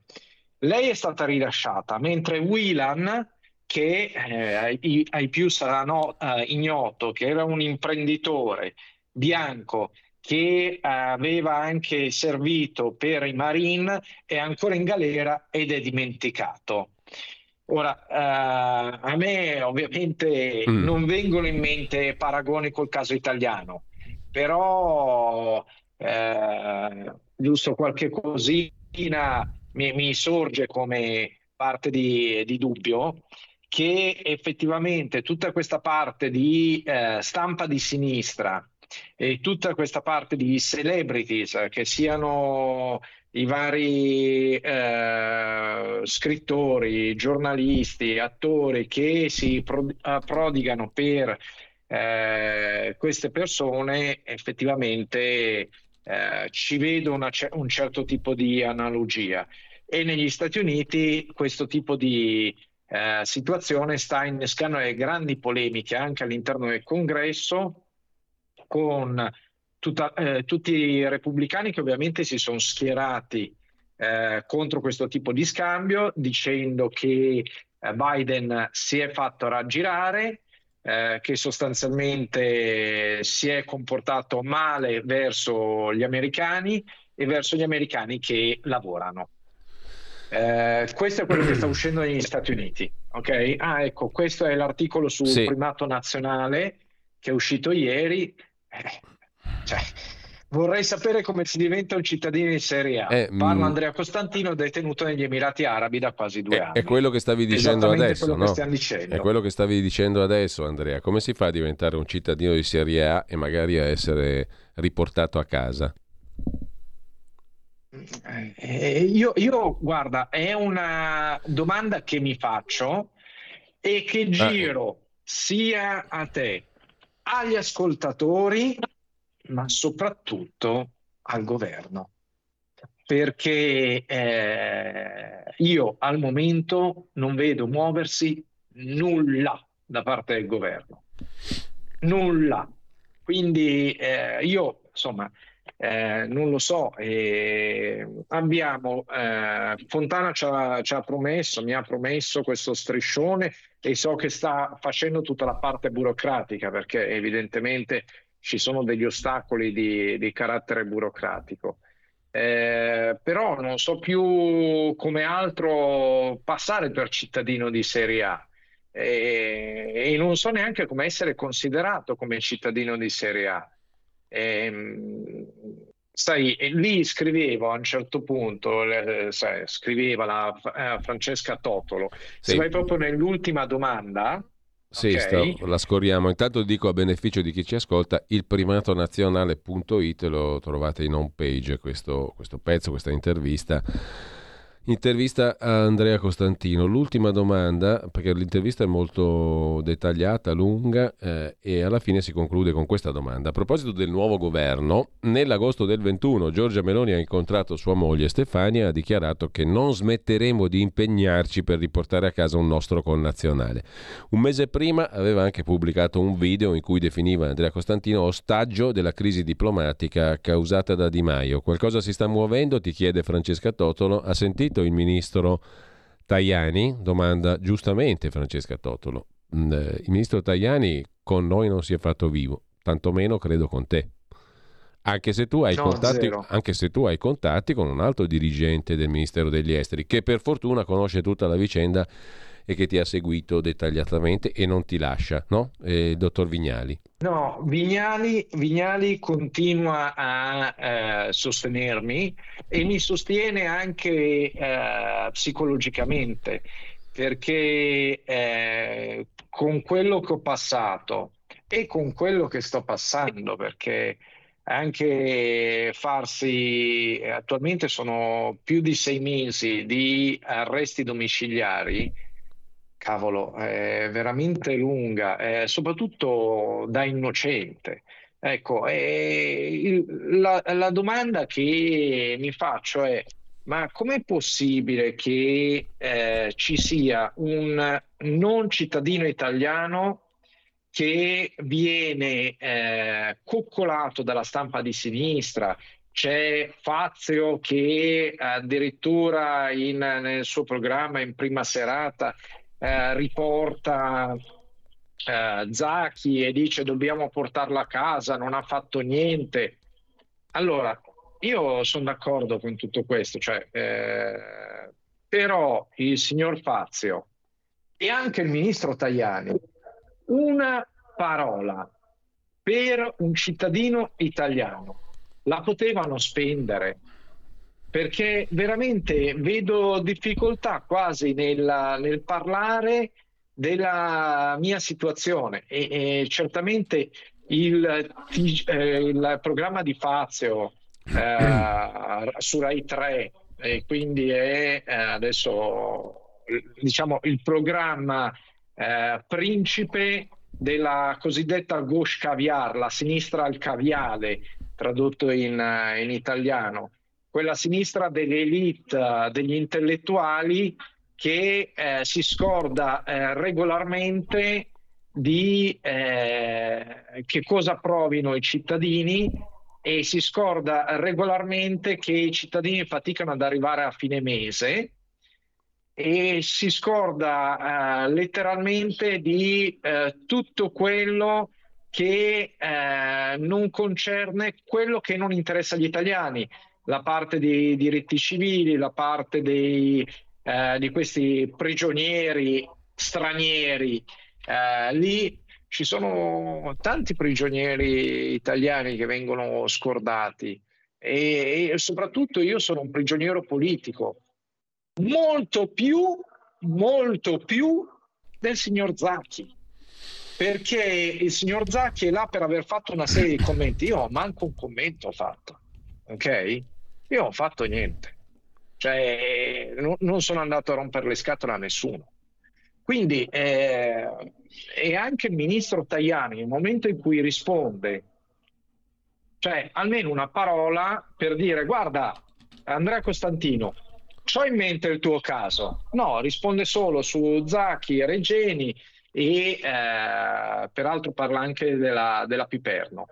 Evidentemente la, la sua agenda, le sue priorità, io non ci sono, quindi non so veramente come entrare nelle loro priorità. Il fatto di essere un cittadino di serie B si riflette eh, in uh, una totale invisibilità al potente e al palazzo, nonostante ci siano delle persone, ci sia una persona in particolare che cerca regolarmente di portargliela questo tipo di cosa, però fino a che eh, non, non vieni ricevuto, non vieni considerato e sostanzialmente il tuo sguardo si ferma con l'urbe, pur essendo ministro degli esteri, questo è il risultato. Però io vorrei chiedere agli ascoltatori, sì. a tutti gli ascoltatori, se c'è per uno di loro, per uno di loro un'idea di qual è il programma di Tajani, che cosa sta facendo come politica degli esteri. Non so, io vorrei chiederlo. Allora Andrea, noi abbiamo una diecina di minuti adesso ancora, se sì. vogliono intervenire gli ascoltatori possono farlo, perché questo è anche uno spazio, una finestra di libertà, io la, l'ho battezzata così la, e, e continuo a, a vederla così, perché è un, c'è un uomo in prigionia che però ci dà un grande senso di libertà in primo luogo e per il quale l'obiettivo è uno solo, riportarlo in libertà. Quindi in questa finestra di libertà sono benvenuti tutti coloro che vogliono entrare. La cosa incredibile, la cosa pazzesca è che citavo prima il dottor Luigi Vignali, è direttore generale per gli italiani all'estero, no? Guida questo importante dipartimento, è molto vicino a te, è vicinissimo ovviamente al ministro Tajani. Il ministro, il ministro Tajani ha il tuo numero. La Presidente del Consiglio, Giorgia Meloni, ha il tuo numero, ha il numero di, della tua compagna, Stefania, ha il mio numero, ha il numero di tutti. Perché non si muovono? Perché quantomeno non fanno sentire la vicinanza anche individuale, umana, prima ancora della loro azione politico-istituzionale per riportarti a casa. Questa cosa io fatico a capirla, anche solo e semplicemente sotto il profilo umano. Al limite chiami il dottor Vignali e ti fai vivo ministro degli esteri o presidente del Consiglio. Non a caso abbiamo messo questi due indirizzi nella nostra pagina. Allora, questa cosa qui non l'hanno fatta e questa cosa fr- francamente a me mi disorienta proprio da un punto di vista umano che viene prima della politica. È pre-politico questo punto di vista. Cosa ci vuole? Siamo qui, io e te, è la cosa assurda. Se ci pensi è un paradosso incredibile. Noi ci vediamo tutti i giorni, ci colleghiamo tutti i giorni e uno Stato, lo Stato italiano, non riesce a fare la stessa cosa con te? A me sembra veramente una cosa dell'altro mondo, una cosa inaccettabile, proprio come cittadino di questo povero paese, poverissimo paese. Sarà anche la prima potenza mondiale, diventa la prima potenza mondiale del G sette o quello che vuoi, ma è un poverissimo paese questo.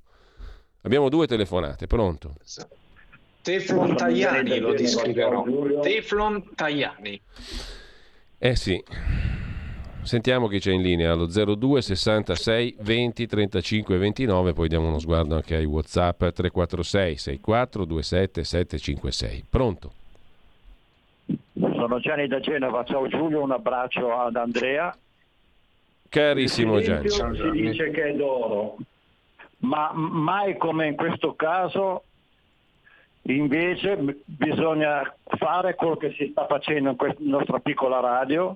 E mi sembra strano che con la farsa che c'è stata a, a, alla Scala non sia stata occasione di poter fare un qualcosa per il nostro eh, connazionale. Sarebbe stato meglio invece di sentire Boris Godunov fare, e invitare Elio Lestore Tese a cantare La terra dei cachi, perché è una cosa vergognosa questo silenzio delle istituzioni. Matteo Salvini è in grado di poter venire alla nostra radio e colloquiare con Andrea? Guarda, in tutta franchezza io sto aspettando, e le parole che ha scritto le ho rese pubbliche perché erano parole di incoraggiamento in questa battaglia di civiltà, l'ha definita Matteo Salvini, quindi si aspetta qui il suo intervento, lo aspetti anche tu Andrea, no? E, e peraltro sì, vi siete Matteo, anche se, vi Matteo siete... spero che possa intervenire, vi siete spero anche... che Prego, prego. Prego? No, dico, vi siete anche no, sentiti prego. personalmente, no? Ti ha mandato messaggi in questi, sì. in questi mesi, sì, sì, in queste sì, settimane. Sì. Allora, eh, dico agli ascoltatori che eh, Matteo Salvini mi ha eh, spesso scritto, eh, si è fatto vivo, si è fatto mandare anche tutta la parte delle foto dove stavo. Eh, vi dico, è stato di eh, grande supporto. Eh, la cosa che gli chiederei, ovviamente, se intervenisse alla radio, a quel punto diventa anche una presa pubblica. Probabilmente ci sono anche delle considerazioni di carattere eh, politico per non andare ad oscurare un discorso della Premier. Eh, io questo posso capirlo. L'unica cosa è che pregherei almeno eh, qualcuno di Eh, dare un segno di vita. È ovvio che Teflon Tajani, cioè, cioè lasciamolo, lasciamolo perdere, ok? Eh, abbiamo speranze sulla Premier e sul vice Premier Salvini. Eh, l'altro vice Premier, insomma, eh, eh. è il succitato ministro degli esteri. Abbiamo due telefonate, esatto, in attesa. Pronto? Pronto, sono io. Buongiorno. Buongiorno, io sono Anna da Padova, voglio intanto ringraziare la radio per il, uh, il supporto a, a Costantino, che insomma riesco a seguire quando ne parlate o mattino presto o la sera, visto gli orari di lavoro. Comunque ringraziare la radio e fare i migliori auguri a Costantino e alla sua famiglia. Detto questo, io mi faccio una, una domanda solo e non vuole essere polemica. Non è che in queste situazioni, diciamo, stiamo lavorando per, uh, per, la, per, lo, per voi, sia proprio vero, ma ci sono dei problemi al di là di mettersi in contatto direttamente con la persona, che in questo caso è appunto il, diciamo, chi è, è costretto in ambasciata a, diciamo, a prigioniero quasi, anzi proprio, e se non c'è una questione proprio di diplomazia, di non divulgare a che punto sono, cosa stanno facendo, proprio perché in questi casi bisogna sempre salvare capra e cavoli, sì. Noi dobbiamo uscirci in maniera meno, alla meno peggio, visto le figuracce che collezioniamo spesso, eh, appunto non vuole essere di, di detrimento, perché insomma abbiamo anche, avremmo anche una tradizione nella diplomazia, insomma in passato, anche forse in passato molto molto molto all'indietro, però eh, probabilmente sì, e soprattutto sì. non eh, andare a pestare ancora di nuovo i piedi al paese, agli Emirati, insomma sapendo, come ben spiegava spiegate, spiegavate voi, che è una monarchia, e quindi e poi c'è un, tutta la questione culturale di, ecco, questo mi chiedevo, questo che effettivamente al di là di mettersi in contatto privatamente con la persona, in questo caso Costantino, non c'è proprio una questione che devono fare così, eh. Va bene, sono... Grazie Anna, abbiamo un'altra telefonata, poi un paio di minuti ancora per l'ultima telefonata in diretta. C'è un messaggio di Pietro, poi lo leggiamo. Pronto? Pronto, buongiorno. Pronto? Buongiorno. Mi sente? Sì, la sentiamo, buongiorno. Ecco, buongiorno, Gino di Ostia. E... è molto probabile che dietro questo problema ci sia, ci siano quelle iniziative prese qualche anno fa contro gli Emirati, dal, sempre dal governo italiano, credo, forse per non mandargli più delle armi o roba, o roba del sì, genere. Ne abbiamo parlato, o de, sì. o delle mine. Credo che tutto nasca da là, anche la presa di posizione ora che hanno contro il nostro concittadino. E quello, il governo sicuramente, probab- a me credo che sicuramente sotto sotto stanno lavorando. È molto difficile perché è, è una monarchia, come avete detto, e hanno delle restrizioni nei confronti degli altri molto fa- che, che adottano molto facilmente. Ma co- però credo che qualcosa sotto sotto sicuramente stanno tentando. Poi io mi ricordo pure un altro caso di un cittadino italiano imprenditore in Sudan, anche quello che fine ha fatto, punto interrogativo, non se ne parla più, non se ne parla, però ora mi ha è tornato a casa. Sono contento, sono contento. Auspico anche han pagato, per il hanno pagato settecentomila euro. Ha, ha pagato settecentomila euro, ecco a che punto sì. siamo. Ora auspico anche per il nostro Andrea che eh, il più presto possibile venga liberato. indubbiamente, sicuramente la Meloni e, e Tajani, come si chiama, devono sicuramente darsi da fare. Bene. Perché non è possibile. Biden ha, ha, ha condotto delle trattative e ha riportato a casa quell'atleta. Allora, grazie anche a Gino. Segue il messaggio che ti cito per ultimo, manda Pietro. Caro Andrea, quando spero presto tornerai a casa, fate risarcire i danni. Da Di Maio lo merita. Eh, non credo sia l'unico della tua lista, no? De, per oggettività. No, non credo. Comunque, al di là di questo, eh, Andrea, a te la parola per tirare la somma di questa mattinata. Ma volevo, volevo solo rispondere a, a, agli ascoltatori, perché hanno avuto più o meno sempre lo stesso tipo di cosa. Forse sotto sotto stanno lavorando. Beh, adesso vi dico una cosa. Ora mettetevi un attimo eh, mm. nei miei panni o nei panni di Stefania, la mia compagna. E a quel punto voi non ricevete un aggiornamento dall'A alla Z.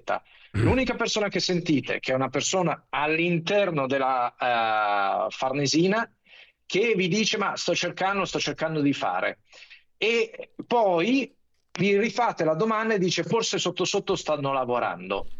Ma se sotto sotto stanno lavorando, com'è che non lo sa nessuno? Che cosa stanno facendo? Mm. Questo è il punto. E visto che devi lavorare sotto sotto, l'interlocutore principe, cioè io, che sono oggetto di questo, quantomeno due domande le devi fare.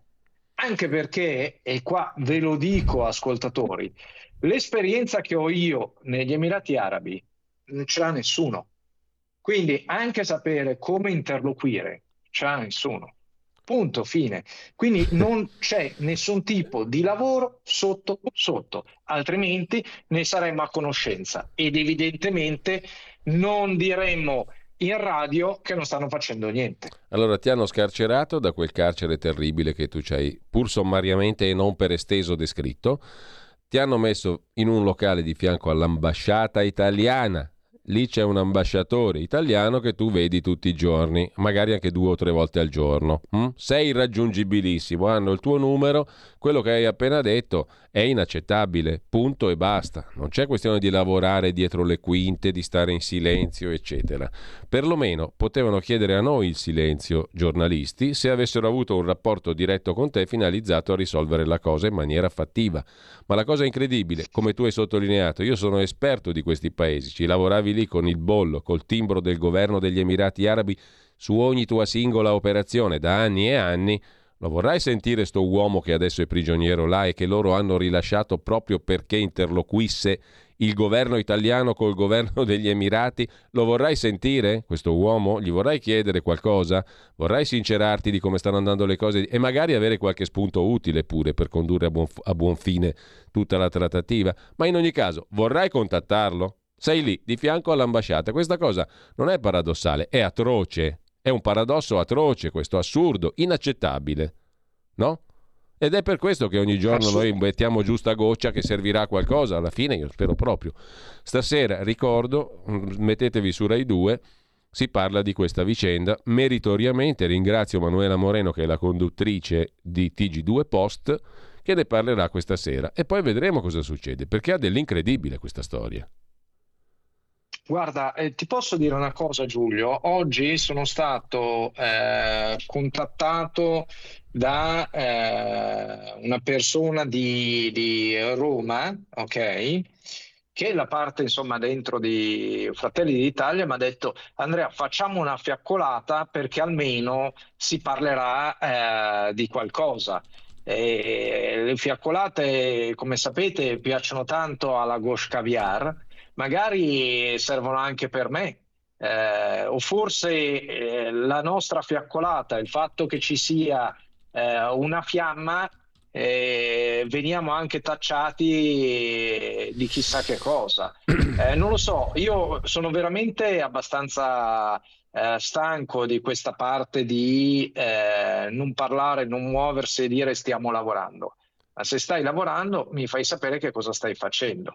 E poi, cioè, eh, siccome qua c'è un risultato da portare a casa e il si impegna tanto ma non consegue risultati, per me è anche peggio. Allora, eh, io ringrazio Andrea Costantino. Um, Andrea, ci rivediamo questa sera su, su T G due Post. No, è importante questa cosa, spero che sia appunto il prodromo di qualcos'altro, lo spero fortemente, e intanto noi manterremo comunque fino a che tu non tornerai qui in studio a festeggiare con noi, a festeggiare una cosa elementare a questo punto, che è scritta, che deve accadere, cioè che tu torni a Milano, a casa tua, in Italia.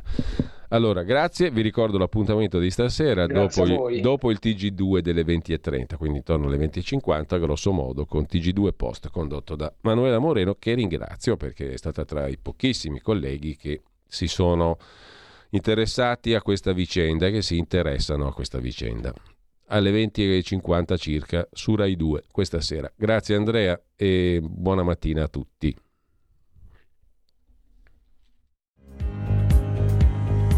Avete ascoltato la rassegna stampa.